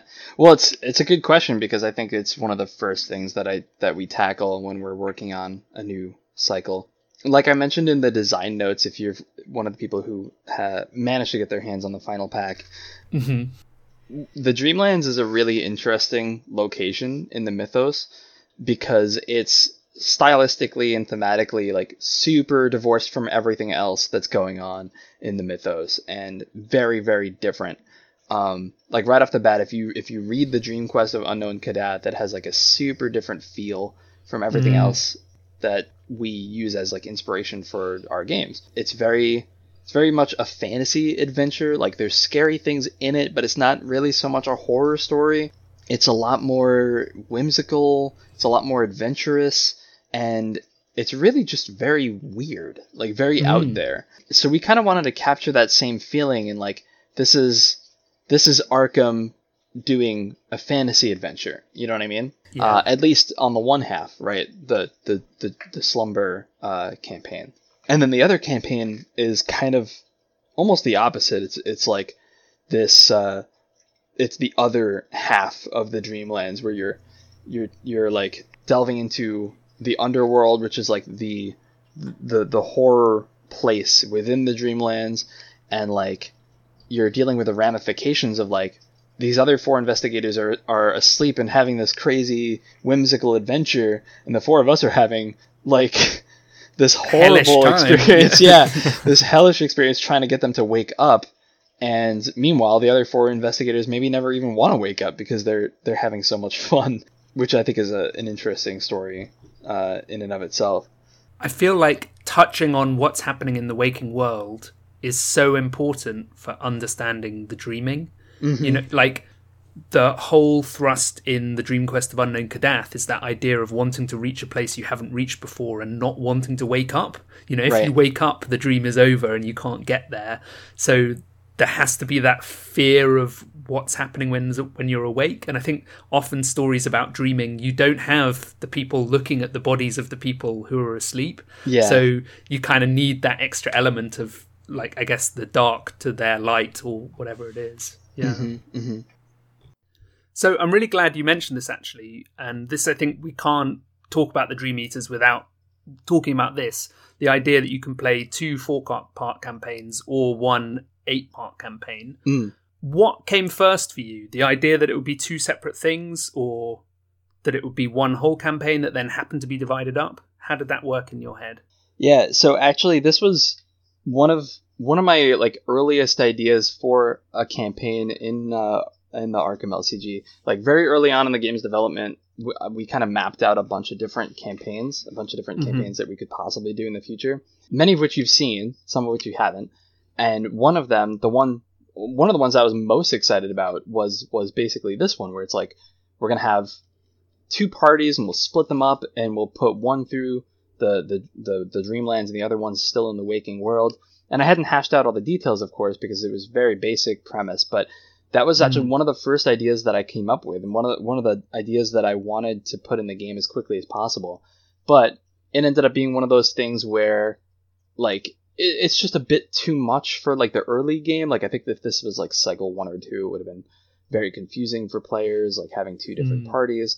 So we kind of like put it off for for the time being. We're like, well, we'll do this later. You know what I mean? Like once Yeah. people are are really familiar with the game and invested in the game. But yeah, it, it wasn't one of those things where it was like, oh, I had this idea for having two mini campaigns and I had this other idea for Dreamlands and I like put the two together. It was mm-hmm. always kind of planned from the start to be this this premise, like this plot. Just because that was the idea that like got stuck in my head and I couldn't like shake it. Yeah. but it, it ended up working out really well because around that around this time when this cycle started coming out, I started hearing this desire, this this like clamor for like oh we we wish there was another shorter campaign in the game. You know what I mean? Mm-hmm. Yeah, Uh, yeah. It's like one of the cool things about Night of the Zealot is that you can play it in a weekend uh, or in a day even, Yeah. and uh, and get like the full experience of a campaign. And um, we we wanted to to like have that. We we wanted to satiate that desire um, Mhm. without like having to come up with a new release model that like confuses players because everyone's used to this this cadence of release by now. So this was kind of like the perfect opportunity to do to like have our cake and eat it too. You know what I mean? We can, Yeah. We can do this plot that I've wanted to do for a long time. We can have shorter campaigns out there, and you know also keep that same release model at the same time. It, it was kind of perfect in that regard. I think it's it's interesting because we've got a question written down here about the sort of fiddliness between tracking uh, two separate campaigns and how much they cross over. hmm And some people have said that there isn't that much actual crossover between the campaigns. You know, you, Mhm. you might pass the cat between two campaigns, but that's about it. Right. My question is, do you think that's accurate? Yeah. But I, I think also I want to just acknowledge before you answer, like the release model, the the release model kind of gets in the way of that a bit. That that people Mhm. have had to wait a month between packs, and also then two months between carrying on one storyline. hmm So it, like it's weird how normally like people will love that first play through a campaign and experiencing the story for the first time, but maybe the the two by four nature of Dream Eaters doesn't work as well in a release model that's a deluxe and then six packs. I don't, I don't know what your thoughts are on that. So uh, a few things. So one, like you're definitely right uh, that there's there's not like a ton of crossover between the two campaigns, and that's that is definitely on purpose because we wanted the players who were playing the campaigns as mini campaigns to not feel like totally slighted. Like um, if you're playing if you're playing them as an interconnected campaign, you get some cool interludes. The Black Cat appears a lot more often, and you get some cool choices that you can make. And you know, spoiler warning: one secret ending, so to so to speak, that you can do if you're doing the interconnected campaigns. But for the most part, if you do the four part campaign, you're getting a pretty complete experience. You're not missing out on that much hmm and that's definitely on purpose because we, we you know we want that to be a like a, a cool method of playing the campaign we want it to be those those three different ways that you can play and one doesn't feel like it just is so much better than the other two that you know you never Yeah. want to do the other two so that's that's one thing. Also it it does reduce the fiddliness a little bit. There's obviously there's still some fiddliness because there's going to be when there's two campaigns. That's i don't think that, i think that's inherent in it and i don't think we were trying to shy away from that. But you know the least the less stuff that you have to track between the two the the quick the easier that'll be. It's important to note that with a lot of the fans that are engaging with the game like on an everyday basis and like a lot of people who are listening to this podcast probably are the kinds of people who are picking up the packs the, the very second that they drop which is awesome. But that's also like probably only accounts for maybe half of our total sales a lot of the time. There's a lot of investigators who are going to pick up these packs after the fact. Mm. probably i would actually say most players in total are going to pick these up much later like years from now if you look at like the grand total of of players like the number of people who picked up like let's say carcosa cycle when it first came out to the grand total number of players who have Mm. played the carcosa cycle it's like vastly different right? So there's a lot of people who are gonna who are gonna pick this up after the fact all at once probably and they're going to have some interesting decisions to make with like which scenario do we do first do we do because they don't have to do it in the same order of the release right Yeah. and that definitely changes things and also when you're playing them in a row and you don't have to wait a month that really changes the way that the, the cycle plays out you know what i mean Yeah, absolutely. When I play at home solo, uh, an investigator in each campaign, that's what I do because I can. I, I, I'll play Beyond the Gates of Sleep, and then I'll play Waking Nightmare and go straight into Thousand Shapes of Horror, sure 'Cause yeah that because you've deck's already ready. got those decks Yeah. set up and you're and already, then do yeah. two of the other one, and so on. Yeah, Yeah, yeah, that's interesting. It, it, it's kind of like that first opening in Dunwich where you can play one scenario or the other. mm. except you don't have like immediate ramifications right there because again, we don't know what order you're going to play them in. Yeah, yeah. yeah, or if you're even going to play them interconnected, you know. I, again, I've done that as well. I think that I mean that's a the people who are talking about the game right now are the people who are buying it Right. Yeah. month by month, and it's had an actual impact on them. Sort of waiting two months for the story, but of course, in a couple of months' time, someone who comes to the Dream Eaters just buys all the packs if they can find them, and Right. they don't Yeah. they don't have any of that experience. So Yeah. maybe that's that's skewing some of the conversation around it. I'm not sure. Yeah, well, it, I mean, it's not. It's not even like I'm not even necessarily talking about like the casual audience versus the hardcore audience. It's also just like timing, right? Like if you Yeah, get into the yeah. game now and uh, you're buying cycles that have been out for for you know years now, it's a very different experience from the players who were were active when that cycle came out. You know. Mm, yeah, absolutely. Well, shall we dive into talking about some scenarios specifically? Yeah, let's do it. So for, for these, do we want to just give a, a, a rough reminder for folks what happens in that scenario? Mm. Uh, Sure. Then we'll dive into into maybe some some cool facts about the scenario, just what was going through your head when you designed it, and then Fun Frank can- yeah, Frank can hit you with his pent up frustrations of playing them solo Is that how it comes across, Peter? uh, on occasion. Oh, very rare occasion, Frank. Wow. I thought I was the positive one on the podcast. Yeah. So we start in Beyond the Gates of Sleep, uh, which involves us what descending a very large staircase. and that's the scenario. And that's the scenario, yeah. I, Yeah. I guess one of the things that sticks out to people, I remember speaking to some friends when the first pack came out, and everyone really enjoying their first playthrough, uh, and then quickly on subsequent playthroughs thinking to themselves, well, it's a bit of a slog with these first kind of handful of turns, doing the same thing every time. I don't know whether you've, you've got any thoughts on that, whether it almost feels like it might have sat as a as a kind of choose your own adventure intro to the scenario, al- hmm. as an alternative to the, the first few. What is the first act or two? Right.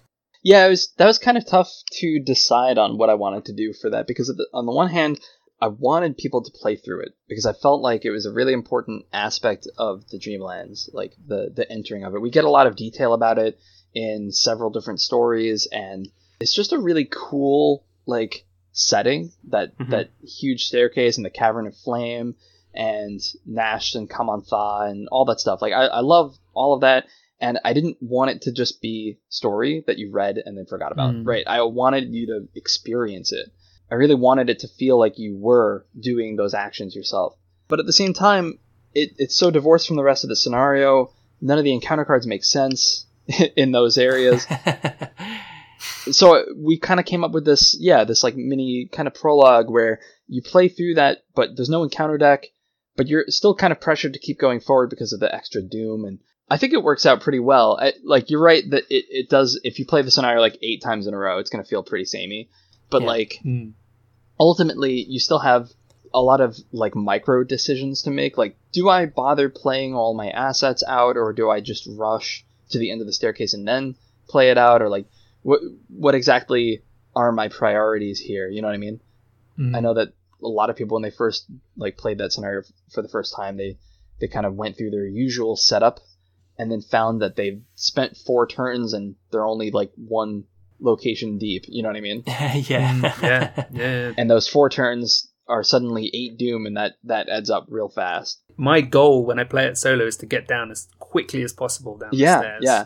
Like as it as it should be. Yeah, Yeah, because each turn you spend there is a double turn. yeah. But also, like if you rush too fast and you're not prepared, then when you get to the two guardians and you have to do their their test, if you get stuck there in the cavern of flame, that can really hurt. Both Mm, in terms yeah. of doom and also you take damage over time while you're in there. Yeah, So, yeah. We've actually got ahead of ourselves because there is a bit of a prologue to Beyond the Gates of Sleep. Right, there are the yeah. different dreams.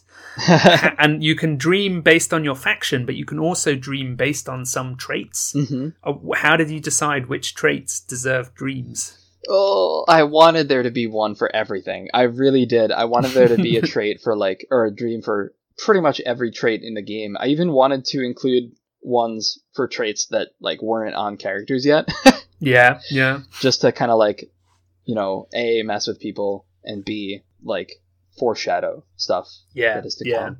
Ultimately, I had to cut a lot of it just for space and time. Mm.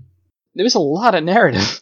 it's so many Yeah. words, and um, I, I couldn't uh, I couldn't really justify having like you know six pages of dreams as much as I wanted to. Uh, and while I could have cut down on the the amount of narrative in each dream to compensate, ultimately it would have been like two sentences per dream to get it to be where I wanted it to be, and it just wasn't worth it. So yeah, I I ended up cutting all of the ones that really just weren't fleshed out at the time. Um, Yeah. So it wasn't like it wasn't a decision of like, oh, this trait has this many investigators and this trait's a really popular one. It it really just ended up being like the ones that were done, uh, and the ones that I liked. You know, the ones that I thought had a cool a cool little narrative to them were the ones that I ended Hmm. up keeping. Yeah, and obviously like the five classes that for sure is like those needed to be there. You know what I mean? Yeah. and Yeah, I, I wanted there to be enough general ones. I think there's two or three general ones. I wanted there to be enough that like no matter what combination of investigators you had, you had a dream that you could tell that was different from the other investigators in your party. Yes, I think that's sort of useful that you don't if you have your classic four person party and it's not right well you're the guardian so you're having the guardian dream you're the rogue have the rogue dream it's like oh actually you're a veteran so have the veteran dream Yeah, yeah. You can kind of cool. play It's- off that it's cool that instead. you can have like four guardians and still Mm. have four different dreams because like yeah maybe you're a hunter you're a warden you're just a, a guardian and you're you just take a generic dream you know what i mean Mm, yeah, yeah. The the other thing I'd really like to know about is that in this scenario you put the Enchanted Woods locations out. As I've never strayed from the path, I don't know what happens in those woods locations. So have, you, wonder. have you really never strayed from the path it's the very first thing you did. surely you have okay I think the thing, to be more honest, I have never not strayed from the path. there you go But yeah, but so what's with straying from the path? Because what's because what's there's a with big that? XP penalty for not for straying. No, for not not straying from the path. it's Yeah. it's kind of a uh, a few different things. So like for for one, I I wanted players to feel like uh like they were you know enraptured by the dreamlands. Like I didn't want players to just go and get go and explore these locations because like the game told them to. I wanted them to almost the opposite. I wanted them to feel like their curiosity is getting the better of them, right? Mm, yeah, yeah. because that's like a, a kind of a recurring theme in the dreamlands is like the the wonderment and the the, the amazement of like this this magical place and i was sort of inspired by this video game called the path um, which if you've never played it it's basically like it, it's a kind of indie i wouldn't even call it a horror game but it's kind of an indie uh, game where you're you're basically red riding hood walking on the path to your grandma's house and the game tells you when you boot it up like don't leave the path and you're like, okay. And so the first time you play, you just walk down the path, you get to grandma's house, and that's it. That game ends. It's like five minutes long, and you're like, what? That was the Yeah. game? what? This is so weird. Like, what? What happens? That that doesn't make any sense. And then you play again, and you start leaving the path, and things start happening, and then it Mm. the game reveals itself to you. It's not until you leave the path that the game reveals itself to you, and that I thought was really clever and cool. And um, I kind of had flashbacks to that game while I was designing this part. I kind of wanted players to feel that same way, where it's like you're kind of told not to leave the path because scary things might happen, and uh, then you're you're dropped in this location where you're like, well, I kind of want to leave the path because this this loca- this location sucks. You know what I mean? It, it's Mm, yeah. it's like six shroud or eight shroud, and, and it's and it's got like uh you know a triple action to put a clue on, and then you have to still investigate this really high shroud location. Like I, there's got to be a better way, and so then you Mhm. leave the path, and all of a sudden it's it's interesting, and there's victory points to be to be found, and all that stuff. So yeah, and uh maybe maybe the game wags its finger at you a little bit for doing that by Mhm. recording in the campaign log that you've strayed from the path. But that was kind of uh, that was that was really I think just me like having fun. It was the Yeah. stolen luggage all over again. yeah, I actually originally originally there was supposed to be a little narrative in uh, I think in the beginning of Search for Kadath where if you didn't stray from the path, the black cat like scolds you. Is like, are you? Do you always just do what you're told? Oh, Um, nice, and I ended up I ended up actually cutting that because some playtesters were like, "Yeah, I did I did what you told me. Why are you scolding me for it?" And I was like, Mm. "Oh, all right, yeah, you're right." yeah.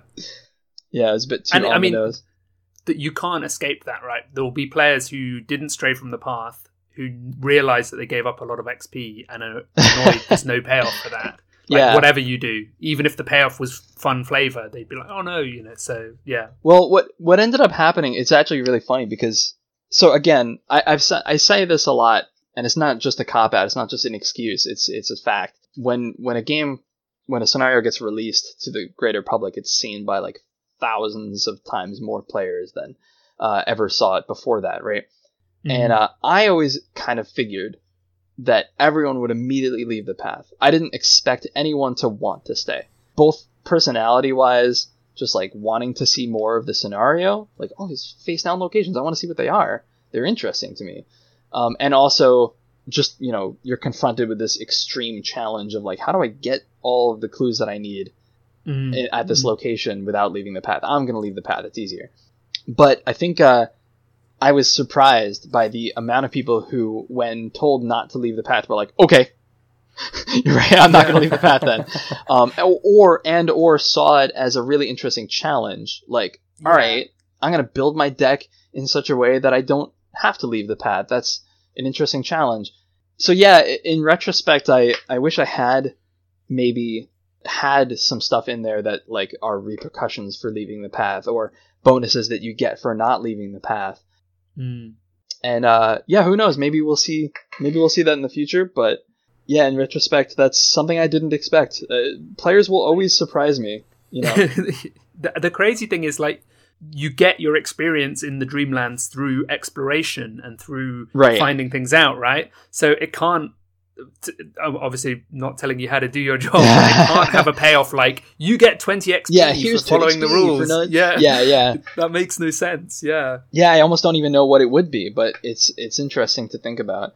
I, I do think it it helps to foreshadow kind of the themes of the Dreamlands of like Mhm. wanting to explore and see more of it, and it kind of foreshadows one of the possible endings where you stay in the Dreamlands forever because you never want to leave because it's Mm. such a it's such a uh like a not like you know great like like every not everything in the Dreamlands is happy and nice. I mean, right in Yeah. that very scenario, you have Zoogs that uh, will you know bite your hands off, but like at the same time, it, it's kind of like this. fingers, you're never going to get this experience in the waking world. You're, you're never going to feel Yeah. the same way. So this actually leads us really neatly on to search for Kadath Mm. because if you weren't sure about exploration in Beyond the Gates of Sleep, search for Kadath is like, no, go explore.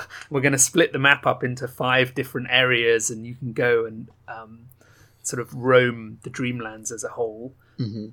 To me, the scenario is epic. That's the the adjective I'd use. But how did you go about creating this epic feeling?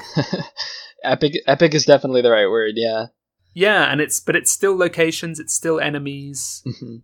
It's actually not even that big an act or agenda deck. It's a two card agenda deck, Mhm. but yet there's still this feeling of like expanse and travel. Yeah, it, this was one of the toughest scenarios to design because to me, the Dreamlands is such a huge place with so many different locations, and even this scenario with how uh, we'll keep saying epic as many times as possible. Take a shot every time I say it. No, I'm just kidding. Even with how epic it is, I, I think we only touched upon maybe like half of the locations in the Dreamlands. There's just so many places I wanted to hit, and I knew that I wasn't going to be able to get to all of them. So I wanted to have a scenario that crams as many in as possible without like overwhelming the players.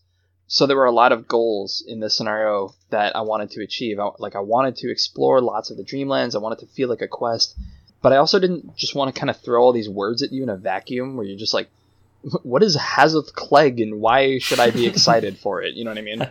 Yeah, so that's where the the story cards on the back came from because I wanted to kind of tell some of the story of these locations and explain some of like why are they cool, why are they interesting, what is Sarnath, and like what's the story there, and that sort of thing, without just like information overload. So you Mhm. kind of get the Yeah. story after you've explored it instead of ahead of time. And originally, I think I did have like all of the locations sprawled out on like a huge crazy map and it was just too much. Like it, it's it's a huge, huge map. Like there's like I think uh, 15 locations in that scenario or more. Yeah. Uh, Yeah, more right because there's more, the yeah. timeless realm that's five. right, locations. right, yeah. yeah, So it's just it it was too big for it to just be one map. And I also wanted to get the sense that like you were sailing, like you were going Mm. from one location to another, and those locations are really far away from one another because it didn't make sense to. This is the scenario with the biggest scale that we've ever done. Yeah. It didn't really make sense. It's already a stretch to move from Ulthar to like Dylath-Leen in two actions, right? So Yeah. like, I didn't want it to then go from Dylath-Leen to Hatheg-Kla like it's nothing. Like it, that's that you Mhm. just went across an ocean. You know what I mean? so I wanted to capture that feeling as well, and that's where the the different acts came in, where I was like, okay, I know what I'll do. Like I'll I'll actually have the map move like you're going from continent to continent, and that captures both like the epic feeling, the time frame. It makes it feel like you're going across the ocean in a matter of weeks, uh, as opposed to like it's just an action. And it simplifies the the play state because you're swiping all the actions off the board and replacing or all the locations off the board and replacing them with new ones. You know what I mean? Yeah, yeah. As you were describing the big sort of 18 card setup, it just made me realize that you could be elusive and you could elusive from like Ulthar to you know, wherever else. Yeah. And like that would actually really completely ruin the effect you're going for. oh yeah, yeah, completely. Yeah, Skids O'Toole being elusive in Arkham is not the same as Skids O'Toole being elusive in the Dreamlands. yeah, yeah, for sure. It, it was very. It took a lot of iteration to get to the version that that you guys see. How did you choose what locations to feature and what not? Did you have any scheme that you could use to decide what what made the grade? Right. Well, once I once I settled on this this uh, this continent idea or this act idea, where like each act was going to be a set of locations, it was about finding sets of locations that were in close proximity to one another that like fit into like one realm, right? Mm, yeah, That also had interesting stories that I could tell on the backside, right? yeah. Um, and yeah. there were definitely places that I didn't touch on. Like obviously the entire north, like the entire plateau of Leng, is omitted yeah, mostly because we're going to go there later, but also because I didn't want there to be more than like the number of locations that were included. Um, but there's other areas that that are omitted as well. I'm actually going to pull up a, a map of the Dreamlands right now because I don't remember all of them off the top of my head. But there's like this, there's like these crazy jungles uh, to the Mm, west yeah, yeah. that uh, that I didn't have room for. Yeah, there's a bunch of there's so many cities. I mean, the Dreamlands is huge. There's the entire like fantastic realms to the to the southwest. There's the Nomad Lands. There's the Lo- the whole like Lomar area to the northwest. It's crazy. Yeah, there's so much that I could have included. Um, There's a guy who does. I can't remember his name now. He does um, like D and D dungeon art for for famous modules. I, oh, when someone says his name, I'll remember it. But he, he's done a map of the the Dreamlands as well, and I almost found it more fun playing with the map alongside me. mm, Is it? it Yeah, it, yeah. It highlighted that feeling of being on a quest, and I, I don't know. Maybe to some people it might feel like it was antithetical to this this concept of being in an unknown, unexplored space. But I, for me, the, the map and that that kind of added to the feeling of, of grand adventure, which I feel is one of the ones you were really trying to capture. Yeah, I agree. I think if you've never done that before, obviously you like don't use it as a gameplay supplement, but just like having a map of the Dreamlands up on your computer or something while you're playing kind of puts everything into perspective. You get to see both like the scale of the Dreamlands and you can kind of see like the route that you're taking, and it really adds to the the feeling of being on this this journey. I just remembered actually there was yeah I did have Kled as an area at one point and I had to cut it for space. Unlucky Kled. yeah, sorry, Kled. Uh, ultimately, I think the ones that I decided on were the ones that I had uh, good ideas for what to write on the backside. You know what I mean? Yeah, That was, I Okay, think, a yeah. big element that of makes sense. Yeah. Uh, and I'm really happy. This is, I think, the scenario that has my favorite artwork in the entirety of the cycle. Mm. What, what is it? Oh, it just in general, not like any specific piece, but like the Oh, all of okay, the yeah. locations. Uh, I I went to my art director and I was like, who was uh, Jeff Johnson and Deborah Garcia are the two art directors for Arkham, and I was like, I really want this to feel different from the rest of Arkham. I really want this to feel like epic and marvelous and really kind of not like the same game. You know what I mean? hmm And man, they took that and ran with it because they found some amazing artists who knocked it out of the park. I'm thinking uh, like Kadatheron and uh, the city that appears on no map and Hatheg-Kla, the Temple of Unattainable Desires. I think all four of those are the same artist. They're all so amazing. I want all of them as playmats. Mm, yeah, yeah. I was going to say actually, it's one of those scenarios that you can spend ages just looking at the location art Mhm. because there's so much detail on them.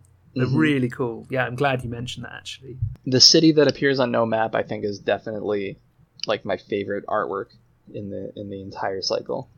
Such a such a Dreamlands name as well. Oh my god, yeah, it's so cool. You can't Yeah. get any more Dreamlands than that. Pretty much. Man, these are it's it's the, the art. I'm I'm scrolling through the art now. I should have done this beforehand, but it really um, emphasizes the, the the variety you've got Yeah, in the Yeah, Dreamlands, yeah. isn't it? Oh yeah, It's like from the high fantasy to the kind of low gritty gothic. yeah. Serannian is another uh, city that is just gorgeous to look on. It's like this castle in the sky on a floating island with a ship floating through the clouds. Just like, I mean, if you looked at that in a vacuum, you would have no idea that it's from Arkham. Yeah. And I mean, I follow a couple of Arkham artists on Instagram, Mhm. and sometimes they'll put art up where you think that can't be from an Arkham card. Often they'll put something up without saying what it's from. Right. And then it turns up on an Arkham card, and you're like, oh, wow, okay, this glorious, whatever it is. Yeah. Yeah. Yeah. Like, if it's a sort of creepy, ramshackle old house, maybe with, like, you know, some shadows and things, you think, oh, okay, that's probably Arkham. Right. But when it's, yeah, a glorious landscape or something like that. when it's like a city of like crystal towers on a mountain top. yeah, Yeah. Like, oh, that's Lord of the Rings, surely. Nope. Actually, Lord of the Rings is like far more grounded than the Dreamlands. yeah, Yeah. yeah, yeah, absolutely. So in I, I must admit, there's two of my favorite. I think it's two of my favorite locations in this one. So it, sorry, we're moving on to Dark Side of the Moon here. Oh, okay. It has a really interesting mechanic. So, so, so the idea in this is you come then to the moon to free uh, Virgil Gray. Right. I'm throwing inverted commas around free Virgil Gray there. Free Yeah. Virgil Gray. And you would you rescue, rescue him on the surface, and then you end up going through the moon to escape from the other side. That's right, isn't it? You go through this. Mm-hmm. Yeah, you go through the core. Yeah. From the dark side to the light. Yeah, yeah. Uh, and there's this really cool mechanic which makes it feel like a prison break, which is the ever present uh, alarm level. hmm And things feel very easy when the alarm level's low, Right. uh, to the extent where you're like, well, is this such a big deal? Uh, and then it, when it ramps up pretty quick, things start to get bad very quickly. But one of the things I always really liked about this is there's this ever present threat of the moon lizard, which is sort of like Yeah. rumbling towards you. Love that guy. Uh, yeah, yeah, and then he crops up and he's um, he's huge. Um, Yeah. but uh, do you want to tell us a bit about the alarm level actually? Because I think that's that's probably one of the more novel mechanics on this, which almost feels like it's a mechanic that could be used uh, in other scenarios as well. Yeah, I, I think you touched on it really well with your explanation of it being a prison break. I think that was kind of like my goal with it as, as well was I wanted it to feel like a scenario where you're rewarded for being stealthy and sneaky and having high agility and evading and that sort of thing. Um, and not just like making tons of noise and showing up with a Tommy gun and just like pop pop pop pop pop right. but at the same time, like I, I, I really just wanted it to feel like you're kind of an intruder in this this place where you're not really supposed to be. The moon in the original Dream Quest story is very hostile. Um, it's filled Hmm. with uh, moon beasts who are agents of Nyarlathotep and other crazy monsters. It, it's really it's where the journey starts to get kind of hairy for Randolph. That that and the underworld. Those are like the two places where it starts to get like more of a horror kind of feel. But also like the moon, you're like you're walking on the surface of the moon. It's pretty marvelous, right? Like it's it, it's got its own vibe. I don't know. It doesn't feel like Arkham still. So I, I, I wanted to get that sense across too of like wonderment, but also you're scared. so the alarm level was kind of designed to make you feel stressed out about being caught. You know what I mean? Without just having there be a mechanic where it's like, all right, you're caught, like game's over. You know what I mean? Yeah. Yeah. How long have you had a sort of non-fighting alarm level style scenario waiting to be done? It feels like a a really good fit for Arkham. Yeah, I mean we've we've touched on it a little bit before. I, I would say like for the greater good is another scenario that has that same feeling, where Yeah. like if you're defeating enemies that's bad, it's gonna add doom and they're gonna notice. I would say like maybe early House Always Wins kind of has that vibe too. Like the first the first agenda, like if you Yeah. if you uh, if you just attack someone, all of a sudden everyone's like, "What are you doing? yeah. You're in the middle of a casino. Stop." But yeah, this one I think is the first one where it feels really more like you're in hostile territory, and Mhm. everything's set against you, and you kind of have to sneak your way through. Uh, I know some people called it like the Metal Gear Solid scenario, and that's not really that far off. Like, Mm. yeah, it, it, it should kind of feel that way. Um, but also, anytime that we can do a scenario where there's like a button or a lever that we can push, pull to like add and remove difficulty, that's great. That opens up design space so easily.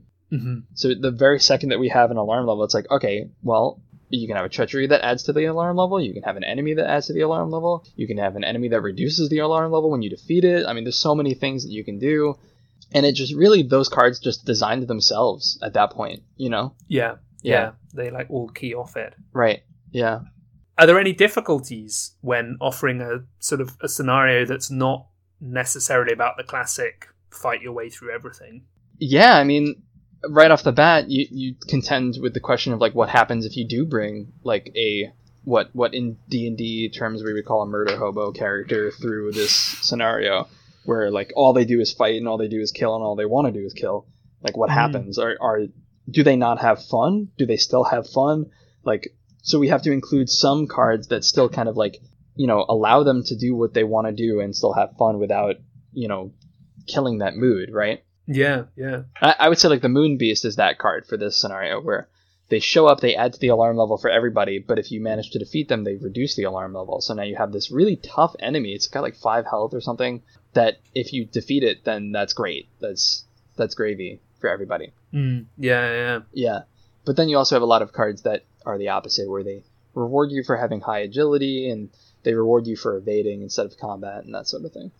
I think it's a really cool scenario. Works really well. Just the thematicness of being on the moon and creeping around.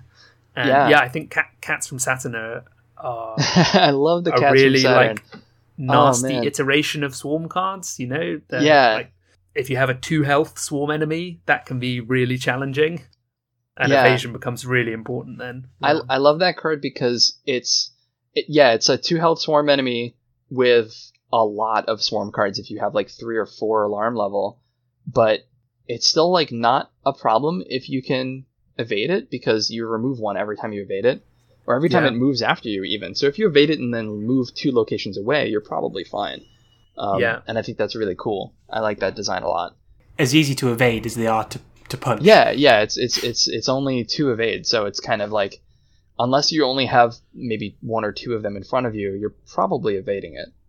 Mm, Um, yeah. like nine times out of ten. The, actually, the toughest thing in this scenario for me to design was the story because I wanted to, I wanted to explore both the dark side and the light side of the moon. But even in the Dreamlands, walking across the surface of the moon just did not seem plausible or realistic at all, right? And so the whole like going through the core was me trying to find a creative solution for that. You know what I mean? Yeah. What what I really like actually is how Dark Side of the Moon and Point of No Return echo each other in terms of story. Like they're both about some kind of descent through something. Mm-hmm. I imagine that was intentional, but it works really nicely as as a pair. Yeah, yeah. Both parties' third act or third scenario is one where they're having to find sort of they're going to have to lower themselves into some kind of darkness, the sea of pitch or the black core, and work their way through it, which I think's really there's a really nice symmetry there. Well, actually, that's that's like a recurring motif pretty much all throughout the entirety of the cycle. Um, almost every scenario, with the exception of like Search for Kadath and maybe where the gods dwell, almost every scenario has some kind of descent that happens. Yeah. Yeah. Um, that's very much like a motif of the Dreamlands. Mm. Right, right. Starting with the staircase, and then in you have another The staircase basement, in Thousand yeah. Shapes of Horror. You've Yeah. got Yeah. the descent through the core of the moon in Dark Side of the Moon. In Point of No Return, you're constantly just descending the entire time. Yeah. Yeah. Even Weaver of the Cosmos, you're kind of descending down the web down. to get to the the bottom. Yeah, Yeah. That's really nice. yeah, yeah. I- I think that this was one of the motifs that I think really shone through. That sounded like a cat. Yeah, sorry, Is he that's my com- is he my cat is uh, very confused whenever I am talking uh, with people on uh, on the internet because she thinks that I'm talking to her, but I'm not. I'm not talking to you. I'm not. Ugh. See if she has anything to say to our listeners. Our listeners will be delighted. Yeah. Say something, Kitty. We're talking about you. We're talking about cats in general. This is the cycle about cats. Okay. Oh. She doesn't want to. We got a little grumble Okay. there. Yeah, she she doesn't want to be held. Okay. Go, go. So, uh, should we continue on to the finale here, where the gods dwell? Mm. Let's do it.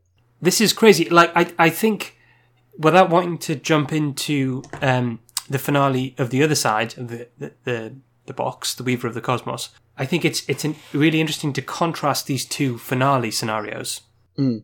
and to compare them with the other finale scenar- finale scenarios that have gone before. Uh, honestly, I think these are the two best fights against an old one that we've had so far. These two scenarios, I think, are really, really good. They're both good in their own different ways, and they work very well as a pair. Mm. So, I mean, congratulations on that. It works really well. Thank you. But was that a, a deliberate attempt early on to have to have two finales like that that that operated in a very different way? One very much a stand up and fight, and the other one more of a think your way around the problem. Yeah, definitely. Yeah, that was very much the intent from the get go. And also, like, kind of as you alluded to, like, I also wanted both of these finales to feel different from every other one that we've done in the past and, and you know, better. Because uh, I think having a strong finish is really important for Mm. any story. Uh, and doubly so for a story that is interactive, like a video game or a board game or whatever. So I'm glad I'm glad that they both were enjoyable and resonated with everyone because I put yeah I think I put a lot into these two scenarios. I, I just Um, need to, to get the positive out of the way about the scenario before Frank tears, tears into it with his his criticisms. That's Um, fair. it's it's uh, it's it's such a novel mechanic, and to an extent, uh, what I'm alluding to for, for anyone not aware is that this game is this scenario, sorry, is far more difficult if you're playing solo because of the way things scale. You're looking for fewer cards in a deck that's equally big, and it can it can get a bit more difficult, a bit more punishing when you're playing solo. Um, I don't know whether you want to chime in here, Frank. No, I mean I have to be careful that I don't sound negative. you just- you can sound just- as negative as you want. I'm not gonna. No, more for Peter because he's going to hold it against me. Oh, yeah. sure, sure, sure. yeah, I find it. This is probably one of the hardest scenarios I've played in solo, and like it feels particularly taxing once you're in the towers and trying to get around the towers, get the clues, uh, spend actions. Your hand fills up with hidden cards. So, I mean, the question I wrote is: Is it too hard? Which I don't know if you can answer. I- Um, yeah, I I also got to say I love it as a scenario. I think it's a really good scenario. Mm. I love that there's a location with twelve clues on it like as just uh, the surprise part of that of going wait what you know there's so much i really admire about this scenario but i find the what it asks of the solo player really steep Yeah, it's interesting because like when we were playtesting this scenario, I don't think that came up quite as often, and I think one of the reasons why, I mean, obviously we can only playtest so much, right? And we probably Mm. just got really lucky in a lot of our tests because I never had quite that much of an issue. Like obviously you have to go through the deck uh, a lot deeper to get uh, what is it, two copies of Nyarlathotep if you're playing solo yeah so that's an issue. But also, like, if you're playing in solo, you don't have to do the weird, like, uh, like headspace of okay, I have a copy of Nyarlathotep and he's got a copy of Whispering Chaos, and that's the tower over there that we need to like. Who do we give these to? And we also can't talk about it because if we mention Nyarlathotep by name, you go insane. Like, you don't have to do that whole dance. Um, Mhm, You just yeah. have the cards in your hand, and you go, okay, this is the best thing for me to do. I'll go there and do it. I, I did I did like that dance. Sorry to sidetrack you, Matt. Yeah, I did yeah, like yeah. that that aspect of it, the the kind of eyebrow wiggling. well, I, I might Yeah. want to go to this location over here, kind of thing. And actually, the first time we played, um, in I think in either the first or the second encounter round uh, Mythos phase, two of us ended up with Nyarlathotep in our hands, and then the third player, the we were asking rules questions um, or you know, one of my, my friends Neil was asking rules questions of me, and I was like, "Yeah, it's a good question. I don't know. Let me get the rule book." And my other friend is sitting there, thinking, "What are you talking about?" It's like you're having a a conversation. I've got no idea.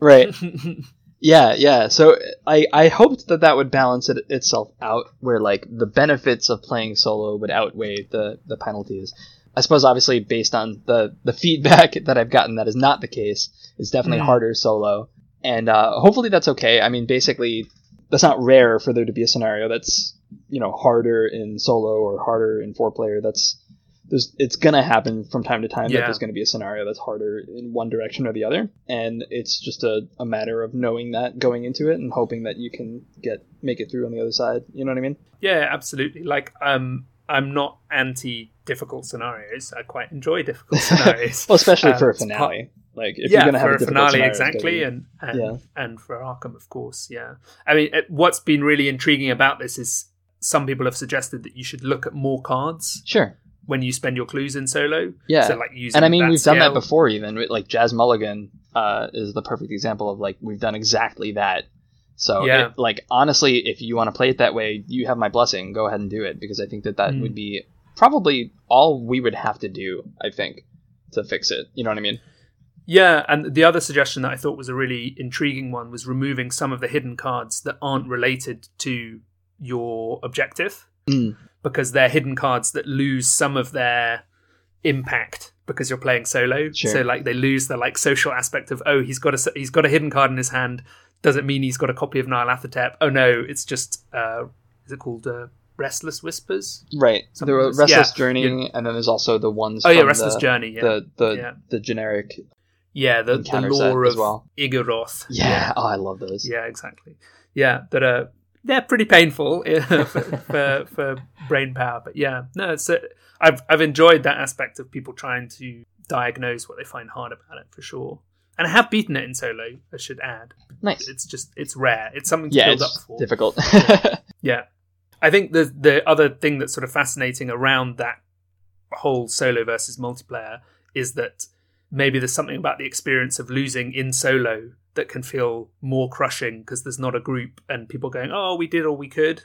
You're Mm. left. You know, I, I we had a couple of emails in from solo players saying like they rely on the community more because they don't have that immediate community around their table sure and that feeling of like, "Wow, this really crushed me. Am I bad at the game?" Yeah, you also don't have that like it's not as easy to be like, am I playing correctly? Like, did I mess something up? Because Yeah, you don't have other yeah. people to, to point out mistakes and uh, that Mhm. sort of thing. So it's I- like I, I I know that I'm saying that not necessarily just from Arkham perspective, but other solo games that I've played, where if I get absolutely crushed, it's it's uh I have to be like, did I do this right? Let me go through the rules again, make sure I didn't Yeah, like miss an important rule of like I'm supposed to draw more cards or something. You know what I mean? Yeah, yeah, for sure. yeah. That's definitely one of the things around being a solo player that's Mhm. one has to work with. Yeah, for sure. So that's the dreaming side wrapped up, I think.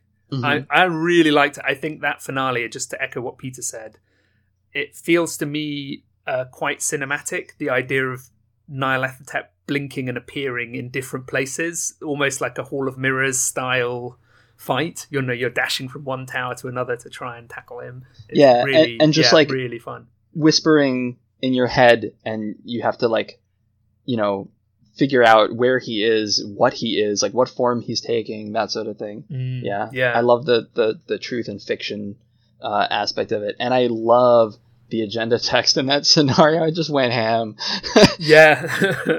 it's just Um, cool Very fun to read that out to my multiplayer group. Yeah it's like, wait, sorry, what? You're watching me? Hang I'm, on. I'm Yeah. sorry. Is the game talking to me right now? I think the Yeah. game is talking to me right now.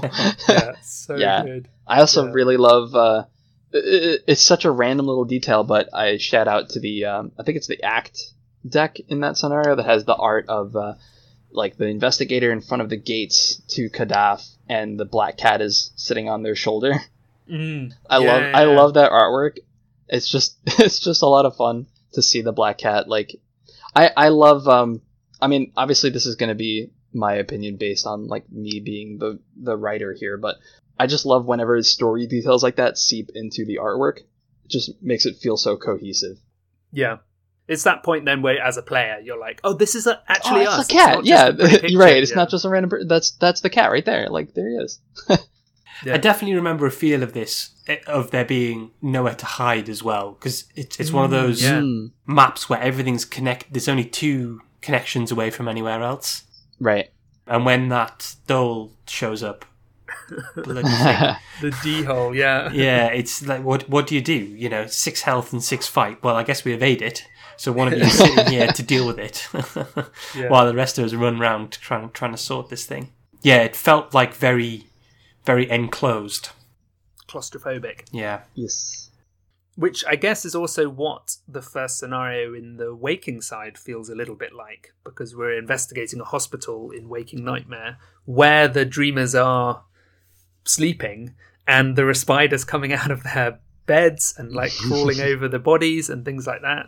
In terms of tone, it's so far removed from um, Beyond the Gates of Sleep. Right. It feels like it feels like it could almost be back to Night of the Zealot and that feeling of like it being at night and creepy things going on in an enclosed building. Yeah, I think that's a really good equivalence. Actually, I never even I never even thought about that. But yeah, it, it is pretty similar to the Gathering in that you're very much just in a normal place with really abnormal things happening, Mm-hmm. Yeah, And, uh, yeah, and you kind of get this feeling of like, is this even happening? Like, what what is real? yeah, yeah, yeah. Talk to us about the infestation bag.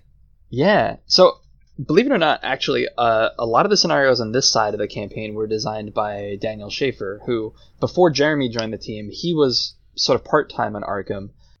Mm-hmm. Daniel Schaefer is one of the Keyforge developers, and he's also uh, he was the lead developer for Game of Thrones LCG for a while, and um, so he's uh, he was basically he tackled a couple scenarios, just like the initial design, and then I kind of developed them after the fact. Yeah, and this was one of the ones that that he did the most work on.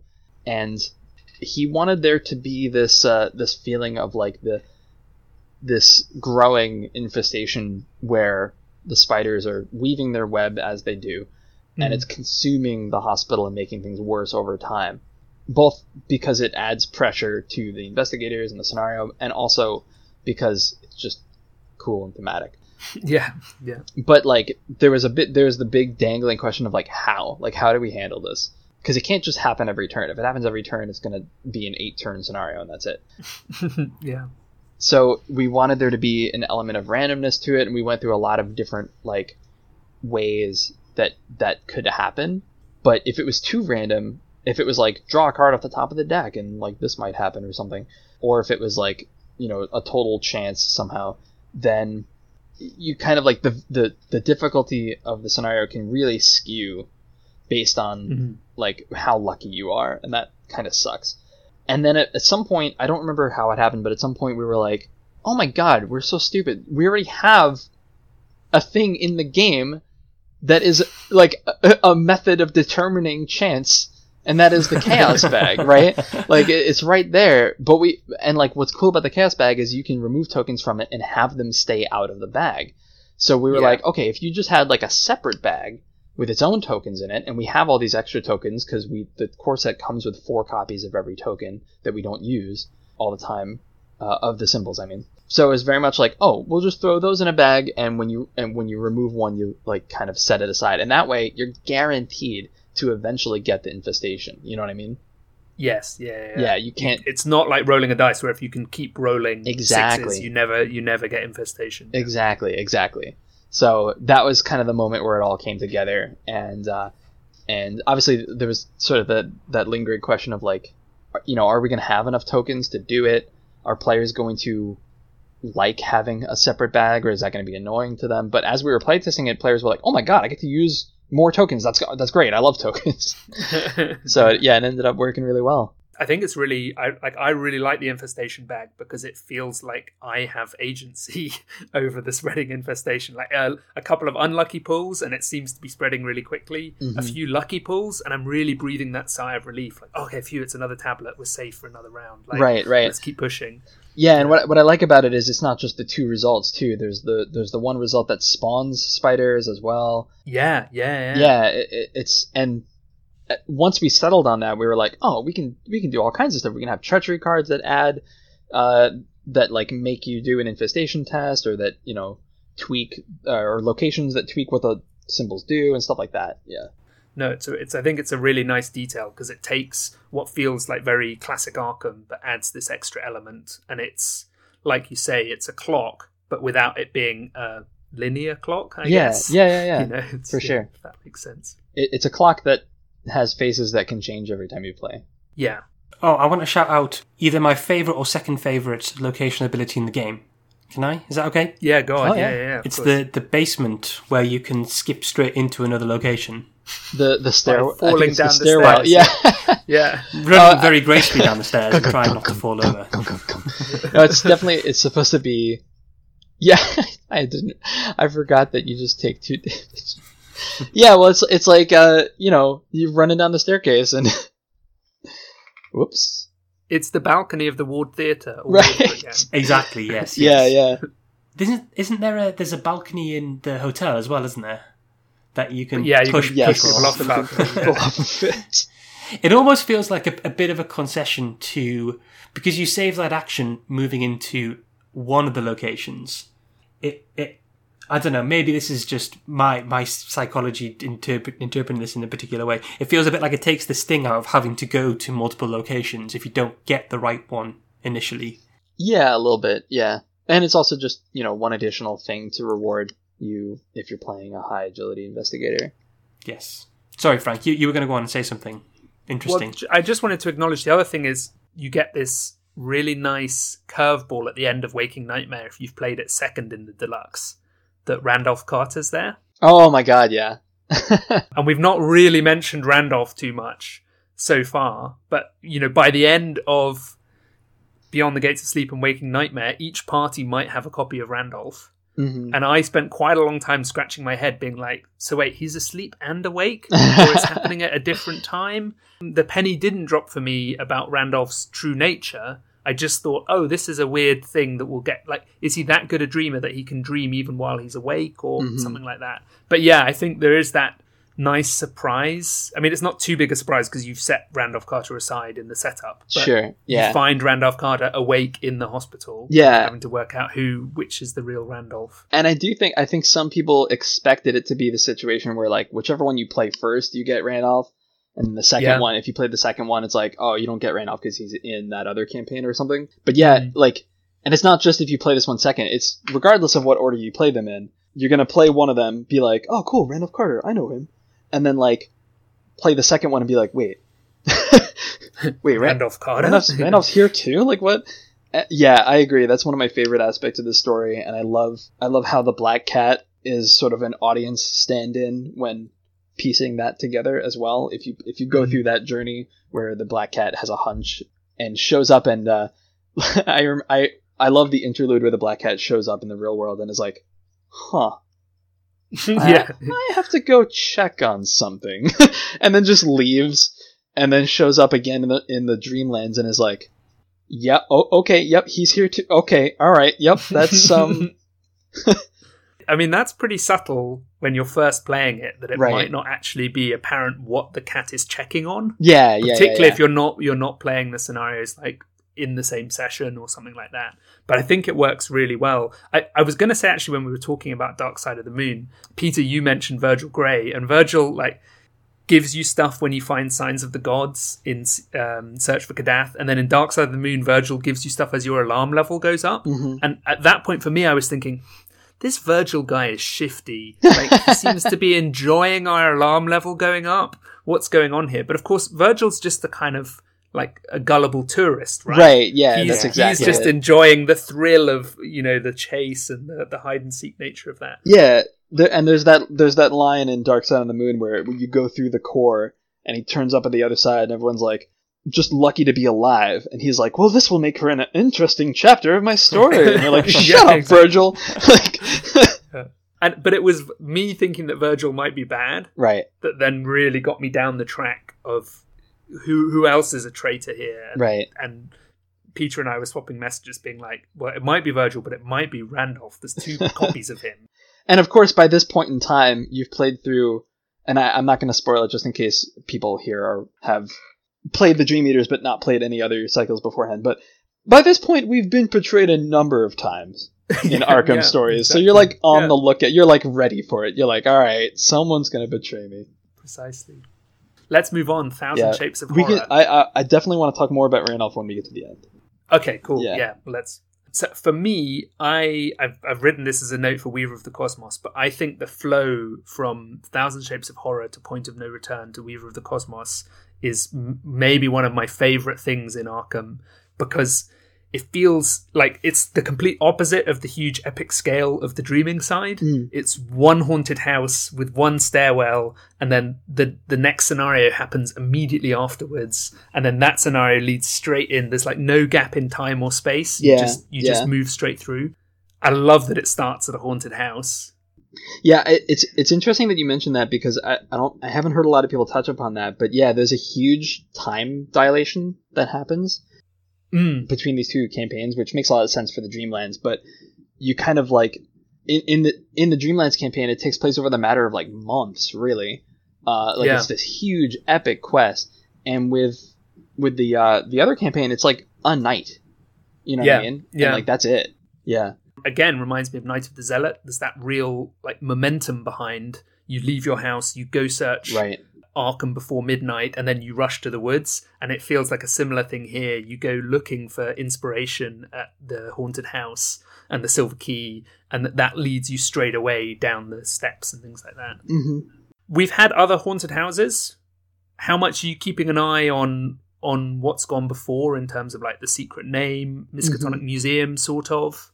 Yeah, I mean, we're definitely we want to make sure that those scenarios don't feel too similar, but at the same Mhm. time, like the the idea of a haunted house or mansion is pretty staple to the Arkham universe.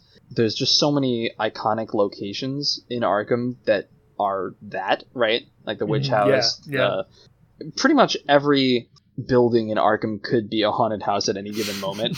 yeah, yeah. I mean, yeah. you've got like the museum in Dunwich and like uh, the the university and like there's even like a ton of locations that we haven't even touched upon. So I don't see that going away anytime soon. But we're also Mhm. definitely we want to make sure that they don't feel too samey. So they all have like their thing that they're doing. Mm. With Thousand Shapes of Horror, for me, that thing, and again, this was another scenario that Daniel uh, designed at first. I don't know why I'm calling him Daniel. We always call him Danny. Yeah, I That's think he's weird. Danny. Yeah. I don't know. Eh, anyway, um, for for us, that that thing in this scenario was the kind of open ended nature of it, where you can. There's a lot of different locations, and you can kind of tackle them in a number of different orders.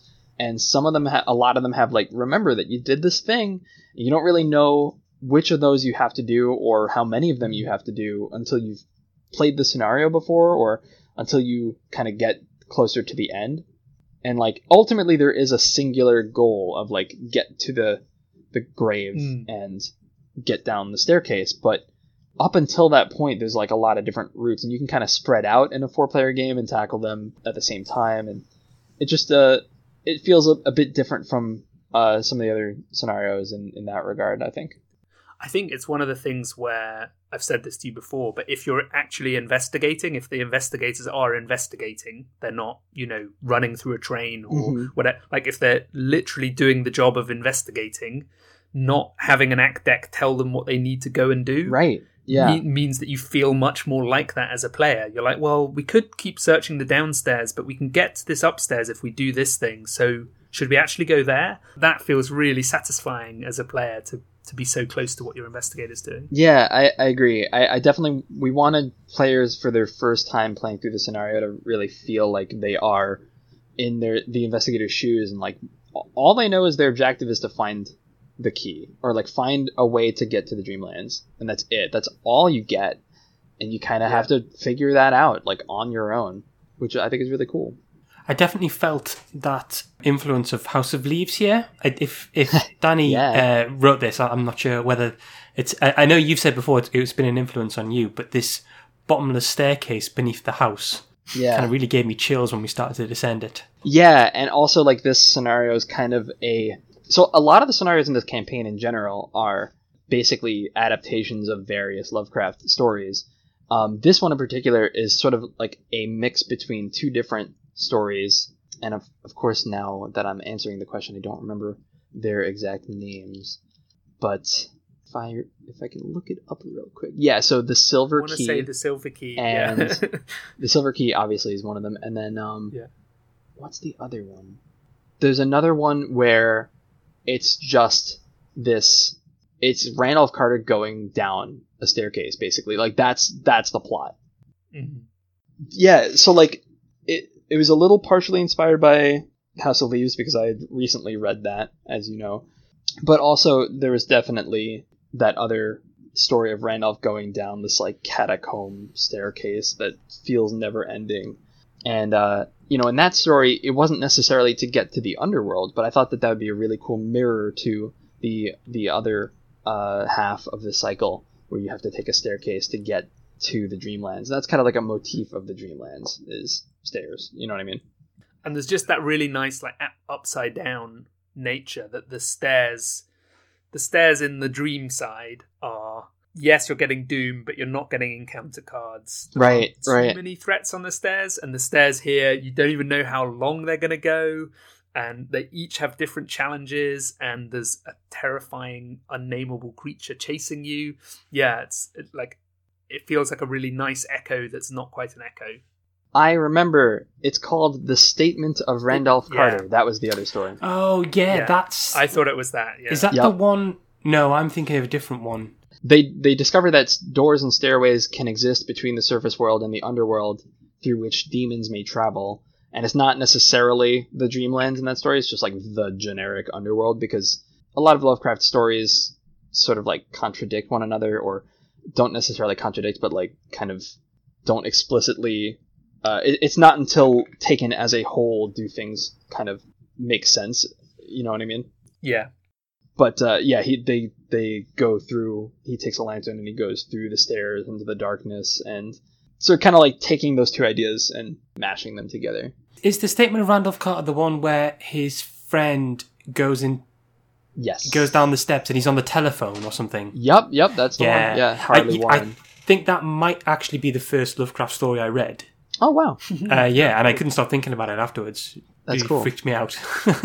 yeah, yeah, yeah. What I what I like about so originally you would in this scenario you'd get to the staircase and then that's where it ended. That that was it. That was the scenario, and um, the, the actual descent was uh was like in story text. Oh, thank goodness. And yeah, well, and then what happened was uh, Danny came to me. He was like, "Yo, I thought of an idea."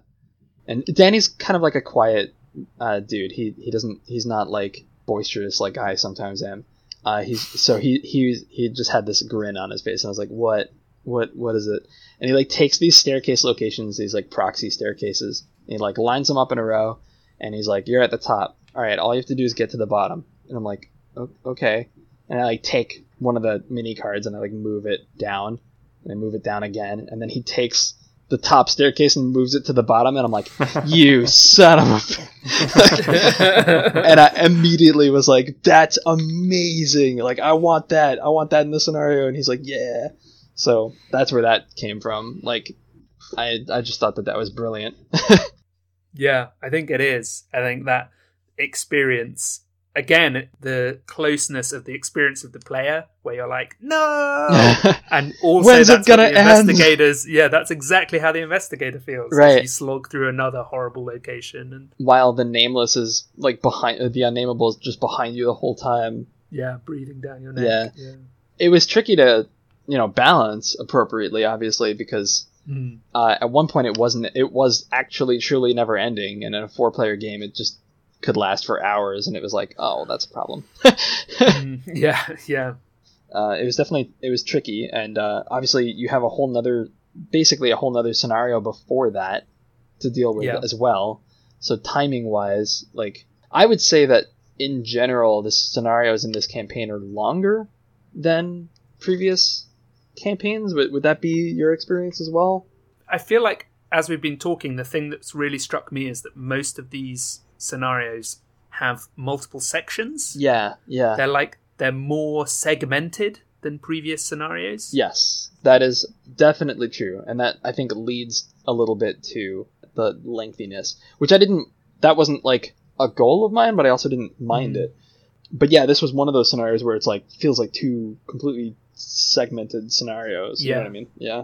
We didn't mention when we were talking about where the gods dwell, but there's the high priest not to be described. Right. There's that whole like Act One area, and I think one of the challenges as a player is knowing how long to dedicate to that. Yeah. it's like now that I've played that scenario a few times, I know that I need to clear that section as quickly as possible to give myself the best chance when I get mm-hmm. into the actual tower.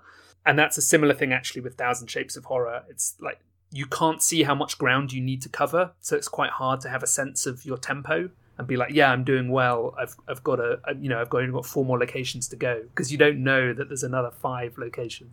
And obviously, once you've played a bit more, that that becomes easier. Yeah. For sure. Um, and it leads into, I think, my favorite scenario in the campaign, which is Point of No Return. I, I just think the scenario is amazing. it's just so good.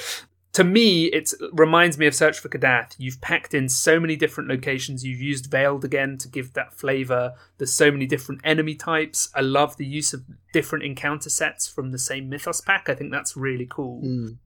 How do you, as a designer, judge when a scenario is con- coherent enough or when it's too many different things, too many different ingredients?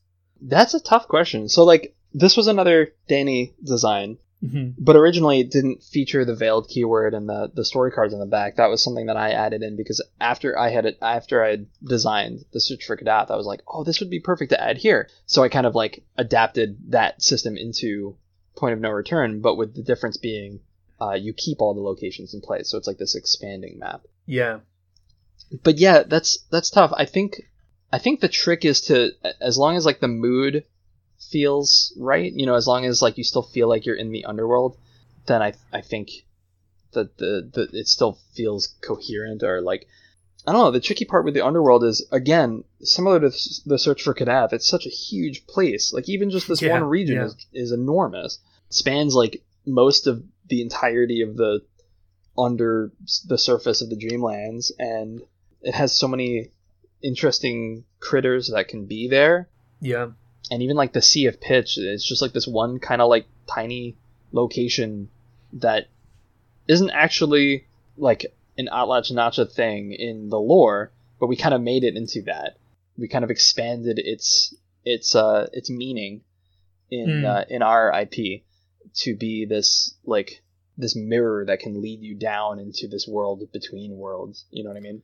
The fact that the scenario unfolds means that you only add the spiders when you get to the Sea of Pitch, Right, right. which immediately connects them in the player's head. It's like, oh, Sea of Pitch, that means spiders. Right. In the same way that when you're in the Vale, you've got the Night Gaunts and the Dhole. Mm-hmm. Yeah, and the ghouls and the gugs and the ghasts up at the all the G's. Yeah. yeah, I don't I don't know. I, I don't think I actually answered your question, but Yeah, you said about the thematic. I, yeah, I think you gave it a good stab. Like the thematic, if it feels the same Yeah. consistently, that gives you that sense of coherence. I think. yeah, yeah. Can we talk about the Dhole? sure. Uh, we Let's talk about the Dhole. well, we put in our notes. I've just I've just noticed as we were speaking. You feel like you're playing whack a mole with the with the Dhole. Uh, and Whack for some reason, we didn't we didn't write whack-a-doll. I can't. Yeah, whack-a-doll. I missed that. but I guess it, it's it's a recurring theme on several scenarios, and honestly, I think you get better at it every time you do it. This idea of one big monster that you can't quite kill that keeps coming back, and this feels like a really good implementation of it, especially because you can you can start to understand where he's likely to appear, uh, because you've got the burrows. Um, The Dhole like kind of yeah. spreading around the place, the Dhole hole. Yeah. The Dhole. the Dhole. yeah, I don't know. Was he was he meant to be a, a, a kind of a key part of this scenario, or was he just you know what will make things a bit more difficult for those folks? We'll have a a massive slimy Dhole. Well, it's kind of like I think originally he's there because they are there, like in the lore. Like it would be weird if the if the Vale didn't have a Dhole because that's kind of like their territory, right? So Mm. we knew we wanted to have one there, but it wasn't necessarily meant from the get go to be like a recurring enemy. That sort of happened organically as we were designing the scenario because we were like, what do we want this Dhole tunnel treachery to do? And I was like, oh, it'd be really cool if that, you know, served as like a tunnel for the Dhole, literally to go from one location to another and be like a spawning point for the Dhole. But the problem was we only had one Dhole. You know what I mean? So in order to Yeah. make that work, the Dhole had to become like, you know, a recurring enemy, like you said, or an enemy that was so tough that you didn't want to kill it because it can follow you around or whatever. So yeah, that's kind of where that came from. It wasn't like planned to be a mini boss at first, but sort of became one over time as we designed all of the other cards. Mm. Plus, it's it's cool to have a mini boss. Uh, yeah, Definitely. and he's, he he gives a lot of character because you know when you're talking about the scenario, he, he stands out as a as a character in himself. Really, hmm that just made your life miserable when you did the scenario. Yeah. Anytime you have an entire encounter set around one card, that card's Yeah. gonna feel Yeah. big. Yeah. The other character I think worth noting is there's Richard Upton Pickman Yes. here as well, Yeah, Pickman. who builds up his army of ghouls and can set the ghouls on people, which I just think is such a the way that it works and what it means in the gameplay terms. If Richard's only got one ghoul with him, he doesn't hit very hard. But if he can set multiple ghouls on an enemy, he can hit harder. I mean, it's obviously linked to like the ghoul army in the Dream Quest of Unknown Kadath Yeah. but just works really well. But I think the detail I really love is that when you get Richard Upton Pickman to join you, you take out the Striking Fear encounter set from the encounter deck because you've got this guide now, so things are less scary, I guess. hmm Yeah, you're you're no longer as freaked out by what's going on because you've got a friendly ghoul. Yeah, exactly. And I just think that's such a cool way of um, showing that he's had some impact. That the the encounter card, the encounter deck has changed because of an ally you found. It seems like a really nice detail. Yeah, yeah. I it, like you said, this mirrors the plot of of the Dream Quest, and kind of like I said earlier, like a lot of the scenarios uh, in this in this cycle are meant to like adapt particular scenes from that novella, and uh, that was one of them that that we were really inspired by. Like, you know, he enters the underworld. And then he leave. By the time he leaves the underworld, he's got this like army of ghouls and night gaunts at, at his back. You know what I mean? Yeah, yeah, I, I thought that was really cool, and I wanted to at least get a chance for that to happen. But I, what I love is that if you if you lost Randolph in Thousand Shapes of Horror, all of a sudden it, it takes on a, a totally different tone, and Pickman's like he's not mad at you, but he's definitely like not going to help you out because Randolph's not with Yeah. you. Yeah, Yeah, yeah, yeah. It's just done very neatly a different act one, right? And a different intro. yeah, And yeah, suddenly it's like, okay, this is, yeah, a different experience. So I've mentioned already how I really enjoy the flow from Thousand Shapes of Horror into Point of No Return, jump into the Sea of Pitch, find a massive spider. you know, it's just a normal day in the office. right. I love the fact that in Arkham there's so much scope to travel really great distances and, you know, fly into space in Before the Black Throne or Lost in Time and Space. But there's something actually really refreshing about how these scenarios are really close. Like you, you've already mentioned, I suppose, the time dilation Mhm. between one scenario and this scenario. Was that a fortunate discovery, or was that always the plan that it would be kind of tight in setting? I suppose. Yeah, that that was planned from the beginning. I definitely wanted the two campaigns to feel really different in that regard, and I also kind of Yeah. wanted it to be this sort of thing where when you're playing them interconnected and the black cat is hopping between them, you yourself, like the player, are questioning that because you're you're like, wait, in the Dreamlands, like a month has passed, and it's like the Mm-hmm. Yeah. same night for these other investigators. How is the black cat, you know, able to to do this? And it's because time is different in the Dreamlands. Time is slower. You can you can Yeah. spend an entire month, or you know, you can do an entire journey in one night because you're dreaming. Mm. So kind of like it doesn't start to slow for these investigators until they reach uh, the underworld. Basically, everything up until that point is is really fast. But what I like about it too is that it, it's just one more note to differentiate the two campaigns and make them feel different from one another. Yeah. I think that now you've mentioned it as well, it's really easy to see that the, the kind of the, the descent side of it in this scenario. It's almost like there's two throats either side of Point of No Return, isn't there? You've got the, the stairs at the end of Thousand Shapes of Horror, and you've got that descent at the beginning of The Weaver of the Cosmos as well. Mm-hmm. Yeah, Um, it's kind of like very long and strung out. It, it almost, I tell you what, on reflecting, it feels a bit like, I don't know whether you've played the, the first Dark Souls game, but that's a game I- where you have I played the first Dark Souls game? Uh, but that feels, doesn't it, like you've got a very long, tall world that that, that the, the paths weave up and down across that world. yeah, to me, the underworld feels much like uh, New Londo Yes, in Dark Souls. Yeah, where you kind of descend down into this forbidden place, and it's it's under it like it's underground, but it's big enough to feel like its own world. You Yeah. know what I mean? Yeah. and you've got what's her face, the spider demon at the bottom of Blighttown as well, haven't you? Right. Yeah. Yeah. Yeah. Quelaag. Yes, that's it. Yes. Yeah, and, and, and it's that feeling of. I think there's there's not a huge number of games which get that feeling of, of depth done well, and you do get that when you get right to the is it Ash Lake right Ash. Lake. Ash Lake is the most hauntingly beautiful location I've ever seen in any video game. Period. and you feel deep. You feel like you're, you're yeah, you feel like you're the the, weight of the world foundation of the world. Yeah. Also, I would say that um, Bloodborne is another inspiration for the sea of the whole sea of pitch aspect because the the moment where you jump into the lake and right before you fight Rom is like really impactful to me. I don't know if you've played Bloodborne. Oh yeah, yeah. Yeah, Have I played Bloodborne? Yeah, know, right? yeah, um, but like Yeah, that no, that kind yeah. of mirrors that same journey of jumping into the sea of pitch and then fighting Atlach-Nacha at the bottom. Here's here's a, something you'll like. I don't know whether you know this. Uh, I think it was only spotted relatively recently. Matt. But in in the DLC for Bloodborne, I think it's either in the the water after you fought Maria or or after the final boss. If you look into the water, you can see what looks like the spires of Yharnam. Yeah, I, I I actually noticed that before I ever saw it online. Oh, right. it's, well, there you it's, go. it's right after you fight Maria and you're you're about to enter the fishing hamlet. yes, and that's you it. can Yeah. kind of look around and there's the there's like the one dude just wandering around. And if you Yeah. kind of look like behind where you exited from and off in the distance, yeah, if you look down you can see Yharnam below and you're like, I'm sorry, what? Yeah, yeah. very weird.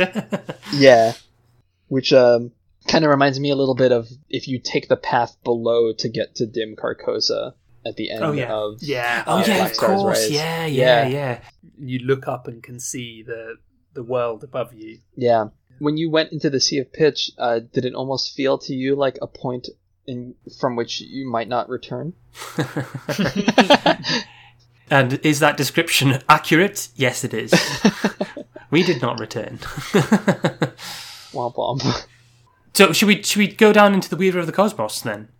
Yeah, let's do That. I think I, have already said about uh, where the gods dwell. How much I love that as, as, a, as a great uh, great old one uh, fight. I think this one does it even better. And I must admit, the first time we didn't. F- it, it wasn't too challenging, but it, it felt very good to have played it, and it felt like we'd earned our victory when we finally got it. Um, like we thought our way around the problem, and we'd we'd taken the decisions uh, and got to the point where we could do really well on that scenario. I think this is this is this is just a fantastic scenario. I think it's the best like fight combat fight we've had so far in, in in the the game. And I guess the centerpiece is this, the old spinning spider weaving in the middle. um, and do you want to talk maybe about that? I think I'm sure I've heard you say somewhere once you came up with the idea, you kind of ran into into the office excited to share it with everyone. yeah, yeah. So this was actually the one the one scenario in this side of the campaign that I designed that Danny didn't. And part of that was because right up right from the beginning I was like, I want this to feel like a raid boss in like an MMO or like a Destiny boss where it's like it's huge in scope and you kind of have to like take down different parts of it or something like that. Like I, I hadn't, I didn't know at the time what I was going to do, but I, I knew that I wanted it to feel like that, which was also kind of the same feeling that we had when we were designing the blob. This feeling of like it being a raid boss. Like me and Brad are both really big Destiny fans, so that was kind of part of that. But like for a long time, I had wanted to do a multi-card boss, and I wasn't sure like when to do it. Like it didn't really feel right for any of the for for uh, for Yog Sothoth. It didn't feel right for for Yig. Yig isn't really even that big of an enemy, like Hmm. size wise. maybe. Yeah. Yeah, I mean he's hard, but he's not like size wise, just in terms of Yeah, scope. Um, yeah. And the same thing for like Hastur's not even really like a being, like physically. um, so it didn't really make sense until now. Once I kind of stuck on that, I was like, okay, multi-card boss, that's cool, uh, and it makes sense for a spider. It's got all the different legs, and then I started kind of like mapping out what that could look like, what shapes those cards could take. And the second that I realized that you could like line up the cards that the way that it's presented, I went into InDesign, and I'm like fairly proficient in InDesign. I wouldn't say like I'm nearly anywhere in the realm as good as any of our graphic designers, but I'm decent. I can do some stuff. So I like kind of like took the template and like flipped it vertically, and I like moved stuff around and stuff like that, and I got it to look kind of close to the way it looks in the version that you guys have. And I printed them out, and I like ran to to well first I, first I ran to my art to the art department room, and I was like, check this out, and I like slapped them on the table, and I was like, can we do this? Like, can we do a card like this? And I basically I did this with printing out like a picture of a spider off of the internet. You know what I mean? and like putting that where the enemy cards are, so you can kind of see the legs sticking out. And they were like, "Oh my god, that sounds awesome!" So then I ran to Andrew Navarro and I showed him, and he fell in love with the idea. Like everyone I showed it to was like, "This is awesome!" Like no one was like, "Oh, I don't know." They were all like, "This is really really cool." So I knew that I had hit on something that you know players would enjoy. From that moment on, like that became the mechanic, and then it was about figuring out how to do that in in a way that like thematically made sense Mm, yeah. and I was like, well, okay, what if you know, what if what if all the locations were around it and it spun around? And then I realized if you like align the locations around it perfectly, you know, eight locations, that when you spun it, it would actually border four locations at any moment in time. And I was like, holy crap, like this works perfectly. it was like Mhm. total like almost a coincidence that that it worked out quite as well as it did. You know what I mean? I think like there's there's almost something because we've had scenarios in the game which the, the the orientation of the cards makes a difference. So if you think about when you're in the catacombs uh, or in uh, uh, the end of the Circle Undone cycle, but wanting to spoil anything from that, you, you've got that the idea of the way you lay the cards out and the the geography of the cards matters. But this idea that a card could be turned 45 degrees. I know it sounds silly and I sound like a real loser for saying this, but there's almost something to do about like an orientation that isn't orthogonal. Yeah, in the game, sure. suddenly it's like, oh, I've got to turn it sideways and then see what it's touching. Yeah, and the, the hardest thing in the scenario was just describing it. It was just like trying to get the point across without like over complicating it. You know what I mean? yes, Yeah. but Yeah. when you see it laid out, it's it's intuitive, you know, and then it clicks that oh, and if we take out this leg, then that's not going to touch any of them. Then we've got to run round and catch the other legs as well. Right, right, right, right. Yeah. And because Atlach-Nacha only moves one way, or predominantly moves one way, there's also that sense of like we need to get ahead of a leg because it's gonna come towards us. Like if we're if we're two locations on, it's probably gonna come swooping past us shortly. And that that whole side of um, the scenario of kind of how good's your movement to get to Yeah. the right place to kill the next leg is so fun. and especially when when and again this this is where it sounds like a raid boss uh, when she turns into the second form yes. final yeah. form. Yeah. and it's like they're dropping doom on every location and that was we knew that's what was going to defeat us if anything defeated it when we when we first played this and it was a case of hedging our bets about where we thought she was going to end up landing hmm is it, I'm, I'm using she is it is she right i can't remember Yeah, she Yeah. she is correct. I think for Atlach. Yeah, I, I'm a big JRPG fan too, and uh, it, it's not a final boss fight if it doesn't have multi phases, right? yeah So just when you Yeah. thought you defeated it just when you thought you defeated it, it grows a new set of legs, and you're like, oh no. yeah, those tiny legs come out of Yeah. it. Yeah. There's so many little details I like there as well. Like clues still do the same amount of damage, Right. but it has more health, so it doesn't work in the same way. She then does do attacks of opportunity where the legs didn't. Mhm. So like we had that before uh, my three player group we had loads of clues and we got to the final form we were like, oh yeah easy just walk up and just do a load of load of clues, and then it was like, oh, hang on, attacks of opportunity that doesn't work as well as we think it does. Can we survive, you know, being hit by this thing and yeah, all of that. Hits hard. It's kind of it can move quickly and hit you very hard without you expecting it. It's really good. Yeah, I, I think part of the difficulty with this scenario is not just the stand-up fight nature of it, but also the the movement. You know, Mm. um, Yeah. especially if you're unlucky or if you're playing in a higher difficulty and it moves really really fast and often. Yeah, you you can suddenly be swimming in doom or just miles away from it and things like that. Right. Yeah. it's a really nice scenario for feeling like every location is probably bad. Like you're exploring a web, so it's probably going to be bad. and I think I- remember feeling like I think I stumbled onto the the five shroud location that gets a doom. And I was like, well, I can't get a clue here. I'll move on to the next one. That was like one shroud, but you have to add a doom or spend extra actions. It's like, oh my goodness. Hmm. you know, there's nowhere that's going to be good. It's not like there's going to be verdant grove in the middle of the web. It's just going to be grim. But Yeah. yeah, it really adds to that feeling of being stuck. I'm glad you liked it. Peter, do you have anything else you want to ask about Dream Eaters? I don't think so. I think I'll tell you what. You answer the question first, Frank, and come back to me. Well, we've got one last question here, which is that how did you reflect the desires of Atlach-Nacha to sort of meld all worlds together Hmm. in the scenarios here? I think you wrote that question, though, Peter. Have I asked? Did I? Well, I'll, I'll answer it regardless. Go on. Yeah, it's a great question.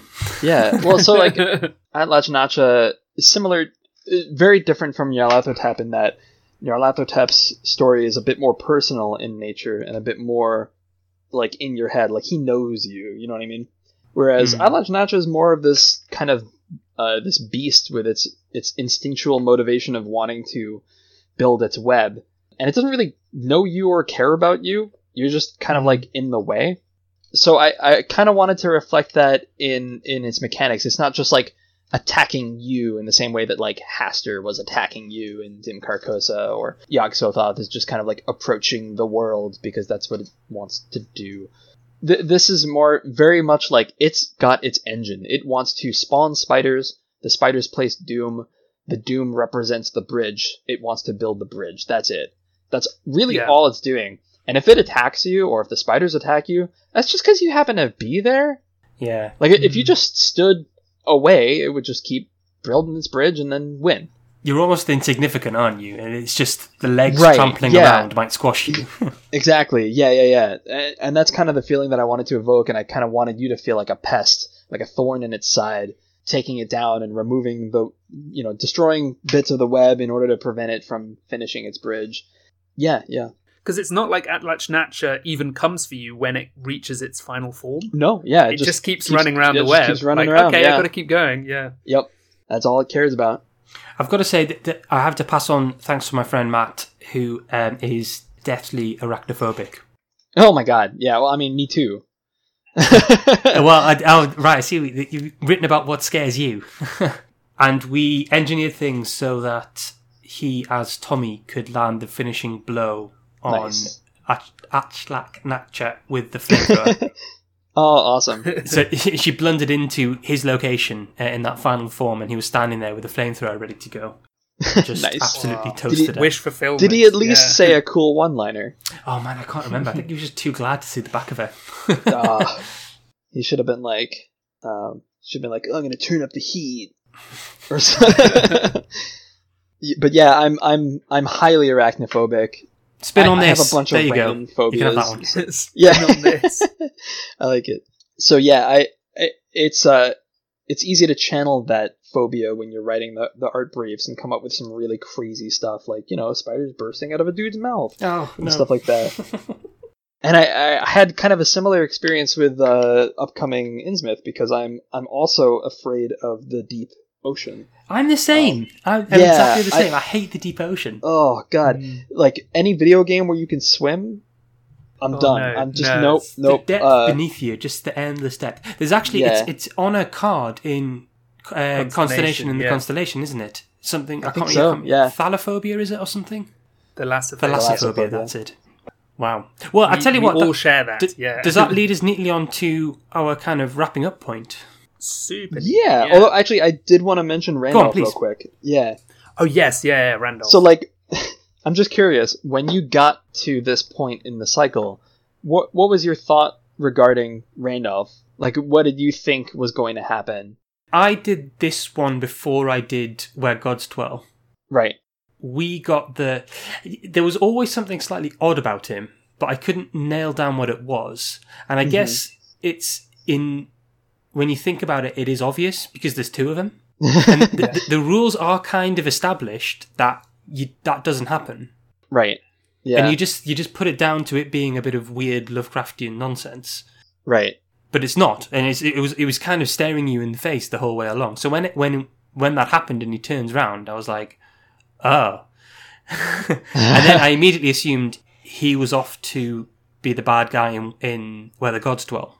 Did you? Okay. So yeah, because the reason the reason I asked was because early on we were like, oh, it'd be cool if there were two Randolphs and like one of them was real and one of them wasn't, right?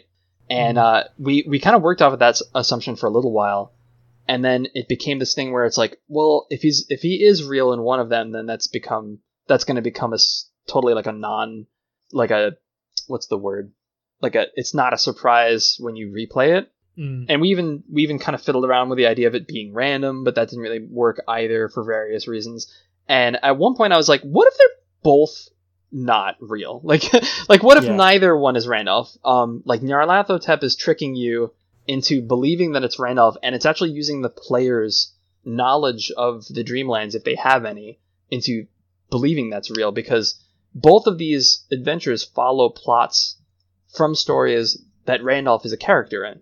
Like he goes to the moon and is captured. He goes down into the underworld and, and recruits ghouls and like he does all of these things in these stories. So Nyarlathotep is like following the plot of these like meta stories from real life in order to trick you, the player, into thinking that he's real in both Mm. campaigns. and I was really inspired by that because I loved the idea of a player being like, okay, it's Nyarlathotep in this one. It's a mask of Nyarlathotep. He's fake. So in the other one, it must be real. It must be real, yeah, yeah. right. That was me. That was definitely me, Matt. yeah. Hundred percent. That's When awesome. I, I did where where the gods dwell first. I was like, damn it! I thought it was Ah. Virgil, but it's Randolph. That's fine. What a what a bastard. So so Randolph is real in the other one, and then you get to the other one, you're like, wait, Yeah, what? and the other one, he's then cutting the the web, and you're like, "What are you doing, you idiot?" Yeah, so yeah, yeah. I fell hook, hook line, and sinker. awesome. I'm glad because that was one of my favorite.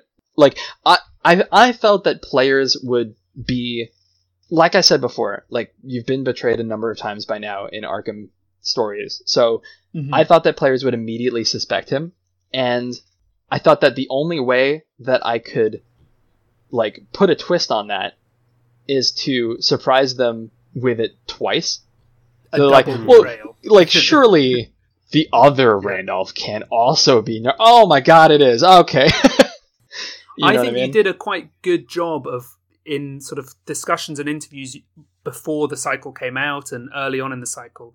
You've always mentioned how accomplished Randolph is. Right. He's not a kind of struggling hero who's just bumbling through. He's yeah, maybe Lovecraft's most accomplished protagonist. Yeah, yeah, for sure. competent in the dreamlands. He's you know an adventurer, and that definitely seeped through to me and, and tallied with what I knew about Randolph.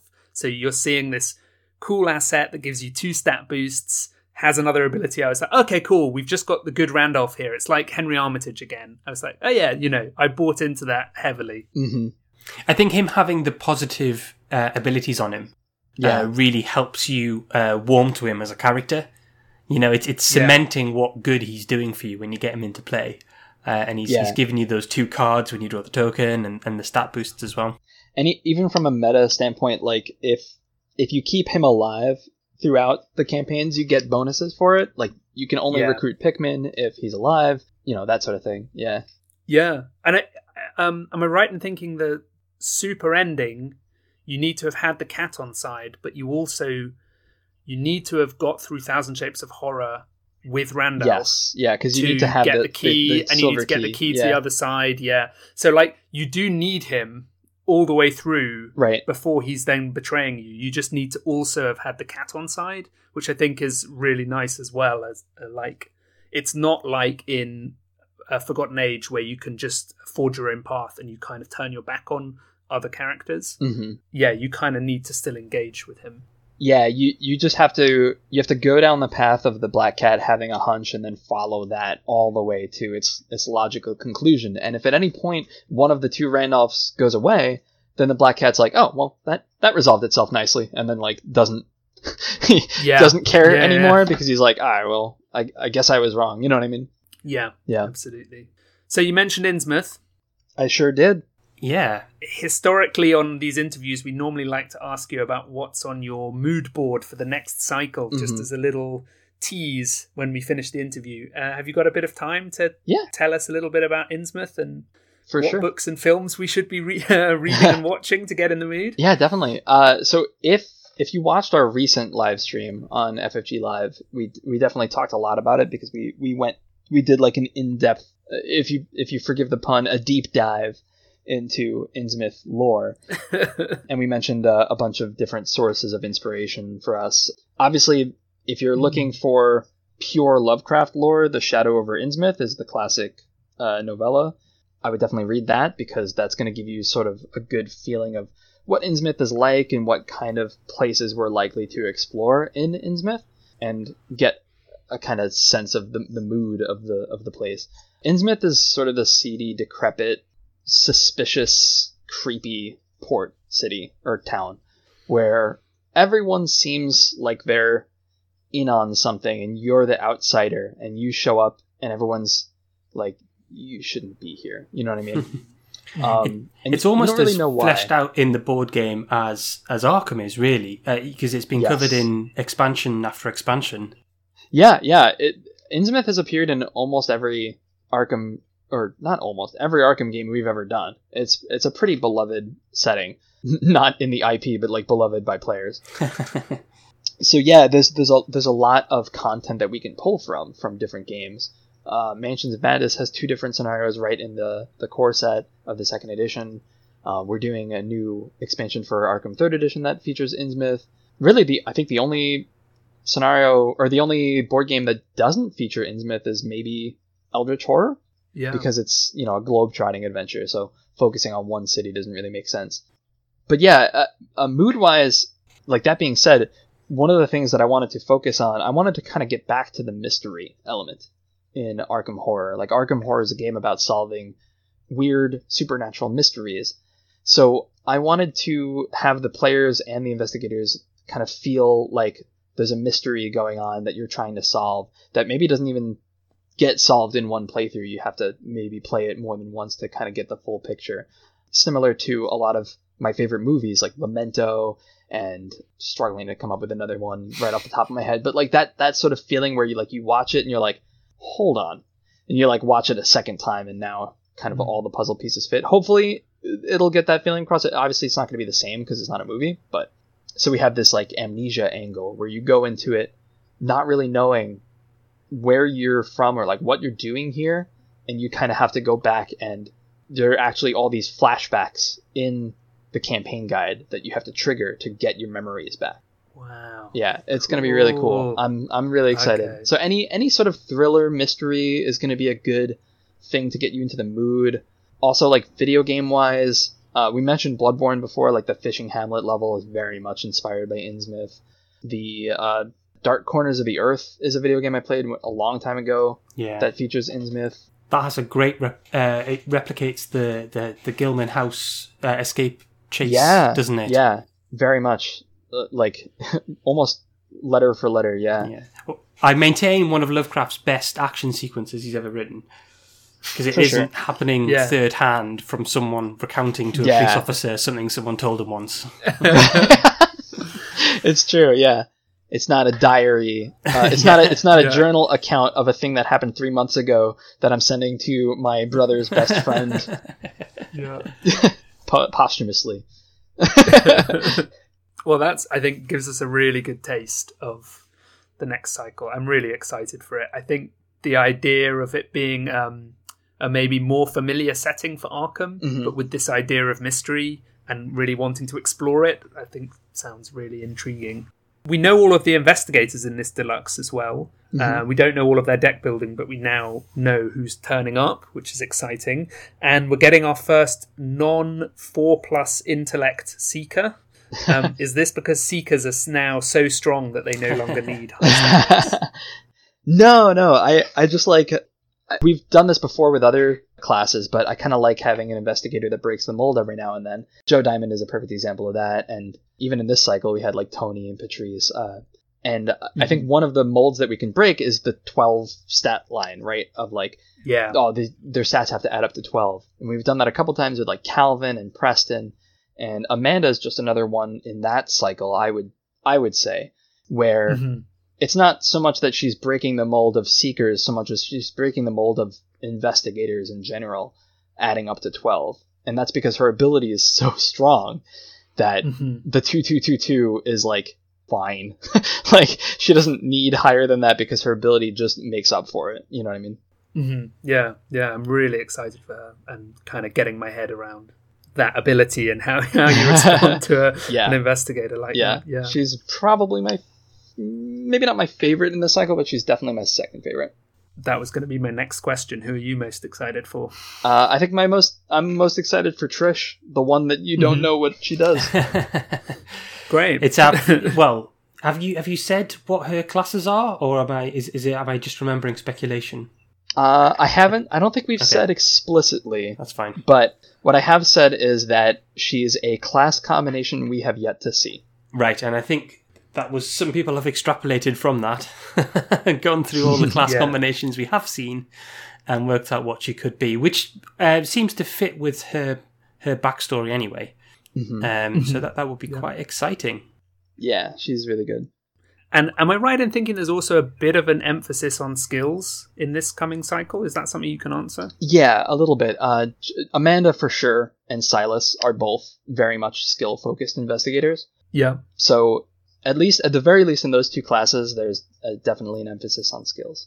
Cool. I'm guessing That is very exciting. thematically well. this is because we're isolated in in a in a in a hostile fishing hamlet and we've got nothing to rely on except our innate practiced skills. abilities. Yeah. Yeah. Sure, I, I like that explanation. There's no assets, no assets to be seen. Cool. Well, I think we've come to the end of our, our time together. Does, uh, Peter, have you got anything left you want to ask? Uh, No, no. Um, uh, thank you so much for the, making the time to speak to us, Matt. I guess the thing we always ask you at, right at the end is, do you have any other messages for the for the people who listen and for the fans of the game? I guess my message would just be I know that this is these are hard times, these are weird times, and I know that our scheduling has become a little wonky as a result. I would just ask that everyone be patient, and I, I know that it sucks. It sucks for us too. Like, trust me. hmm so, uh, hopefully, everything's kind of back on course now, and we can, you know, get back to our more set schedule. We've got a lot of really exciting products coming up in the in the fall, so it's going to be really awesome when they start dropping. It, it does look. I think you know. I've seen people jokingly say, "Oh, is the game dead? We haven't had any releases for so long." but I think everyone is is well aware we've got a, a really stocked pipeline. Yeah, And when yeah. when it starts to flow again, we're going to get. In fact, people are worried about It's having to space out. yeah, for sure. Yeah, those five starter decks in particular.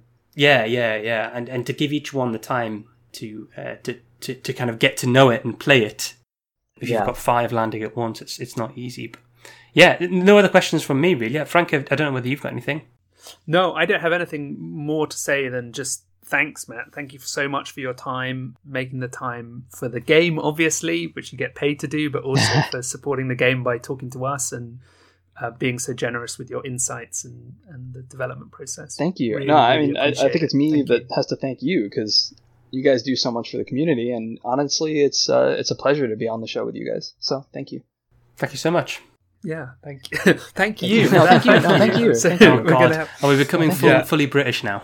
Is it taken over? if you want to get in touch with us, we're drawn to the flame podcast at gmail.com. We're on all social media around the place as drawn to the flame. And Matt, people can get in touch with you if they have rules queries and things by using the rule query form on FFG. Yes, Is that that would best be the thing? best Yeah. way to get in touch with me. Yeah. Well, thanks very much for listening. Thanks all.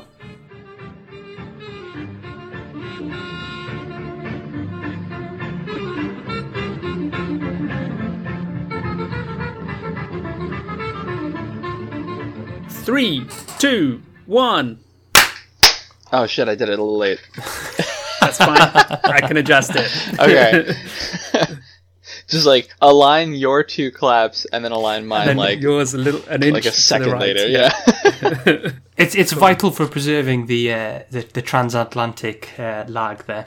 Yeah, exactly. exactly. Oh, I tell you what, I, we started watching. I don't know whether you've seen it. Hmm. I was talking to my friends about this. Uh, Avenue Five. No, I haven't. It's it's really good. I can highly recommend it. Uh, it's an I don't know how he- he's probably popular in the states now as well. But Armando Iannucci, who Frank will certainly know. Mm-hmm. I'm sure Fr- uh, Andrea's probably met him. Uh, yeah, probably. Uh, it's it's it's a series he's done about uh, a, a cruise ship in space. It's got a hell of a cast. It's got Hugh, Hugh Laurie's in it. Josh Gad's in it. It's actually it's got a really diverse cast as well, which is really nice to see. One of the main characters is poly, which I, that's I totally didn't expect, and it's not like it's not a joke, and it's not the main Not- thing about the character. for laughs. yeah, Uh, Every Uh, just every poly character I've ever seen in like in any show or, or movie is just it, like it's just an excuse to have this character sleep with everyone, exactly, and yeah, it's yeah. not you know like exploring any like interesting aspects of that. It's just like let's make this character really slutty. Yeah, and it, there's a there's a great Hugh Laurie meta joke in it, which you'll have to watch it to find out. But one of the things is I love I love Hugh Laurie. He's like one of my favorite actors. you'll you'll very much enjoy a joke early on in the series then. Yeah. But anyway, they're out near Saturn, and there's a there's a 26 second delay whenever they try and speak to people on Earth. and ev- every time it happens, Josh Gad, who's like this, he's the founder of the cruise company, but he's a he's a total idiot. And every time it happens, he gets really annoyed, and he'd be there like shouting at the person on the other set, at the other end of the, the, the telecoms link, and then just not reacting. And then he turns to his staff and he says, "Fix that link, fix that delay." Can't. It's a delay. What uh what is it what is it on? Is it on uh Well, like uh, it's, any it's- service or anything? It's HBO, so It's I don't know if HBO, okay. HBO Max. Um, Uh, uh, That's gonna but make it we've got it on. it's on Sky, uh, Sky box sets over here, or Sky over here, so we we can watch it on Sky, which means it's also on Now TV. Um, but I have no idea how you'd watch it in America. I think my hmm is it on HBO Go? Could be. check because my my parents have HBO, and I I often steal their HBO to watch like Westworld. So if it's on that, I can. Well, we'll find out. I'll find out. Cool. Sorry, Frank, that was a diversion. no, I, quite all right. That's, that's What a cold I, I. I looked I looked it up and I was like, wow, that looks really interesting. Because I love Hugh Laurie and I love sci-fi and I love comedy, so I'm like, well, no. Yeah, it it tick a lot of boxes. People have said like the, the the mass panic aspect of it is like weirdly relevant at the moment as well. Mm. Oh yeah, it is on HBO Go. Mm-hmm. Sick. Cool. I'm gonna watch this. Sorry, Frank. Don't worry, it's good. It's all good.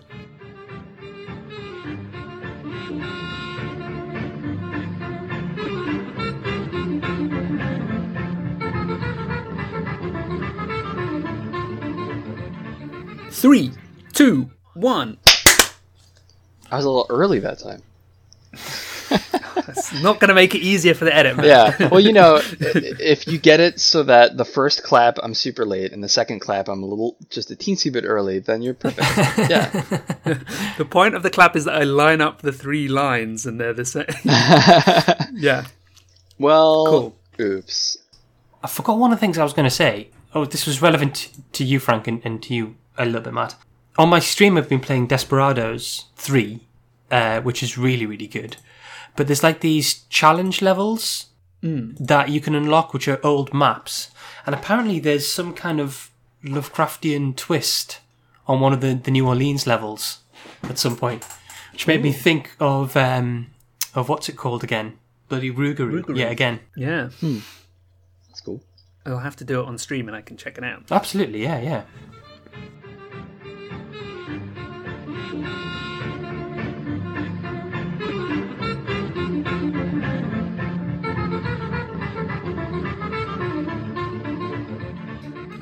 Three, two, one. I think That's a good one. Getting worse. yeah.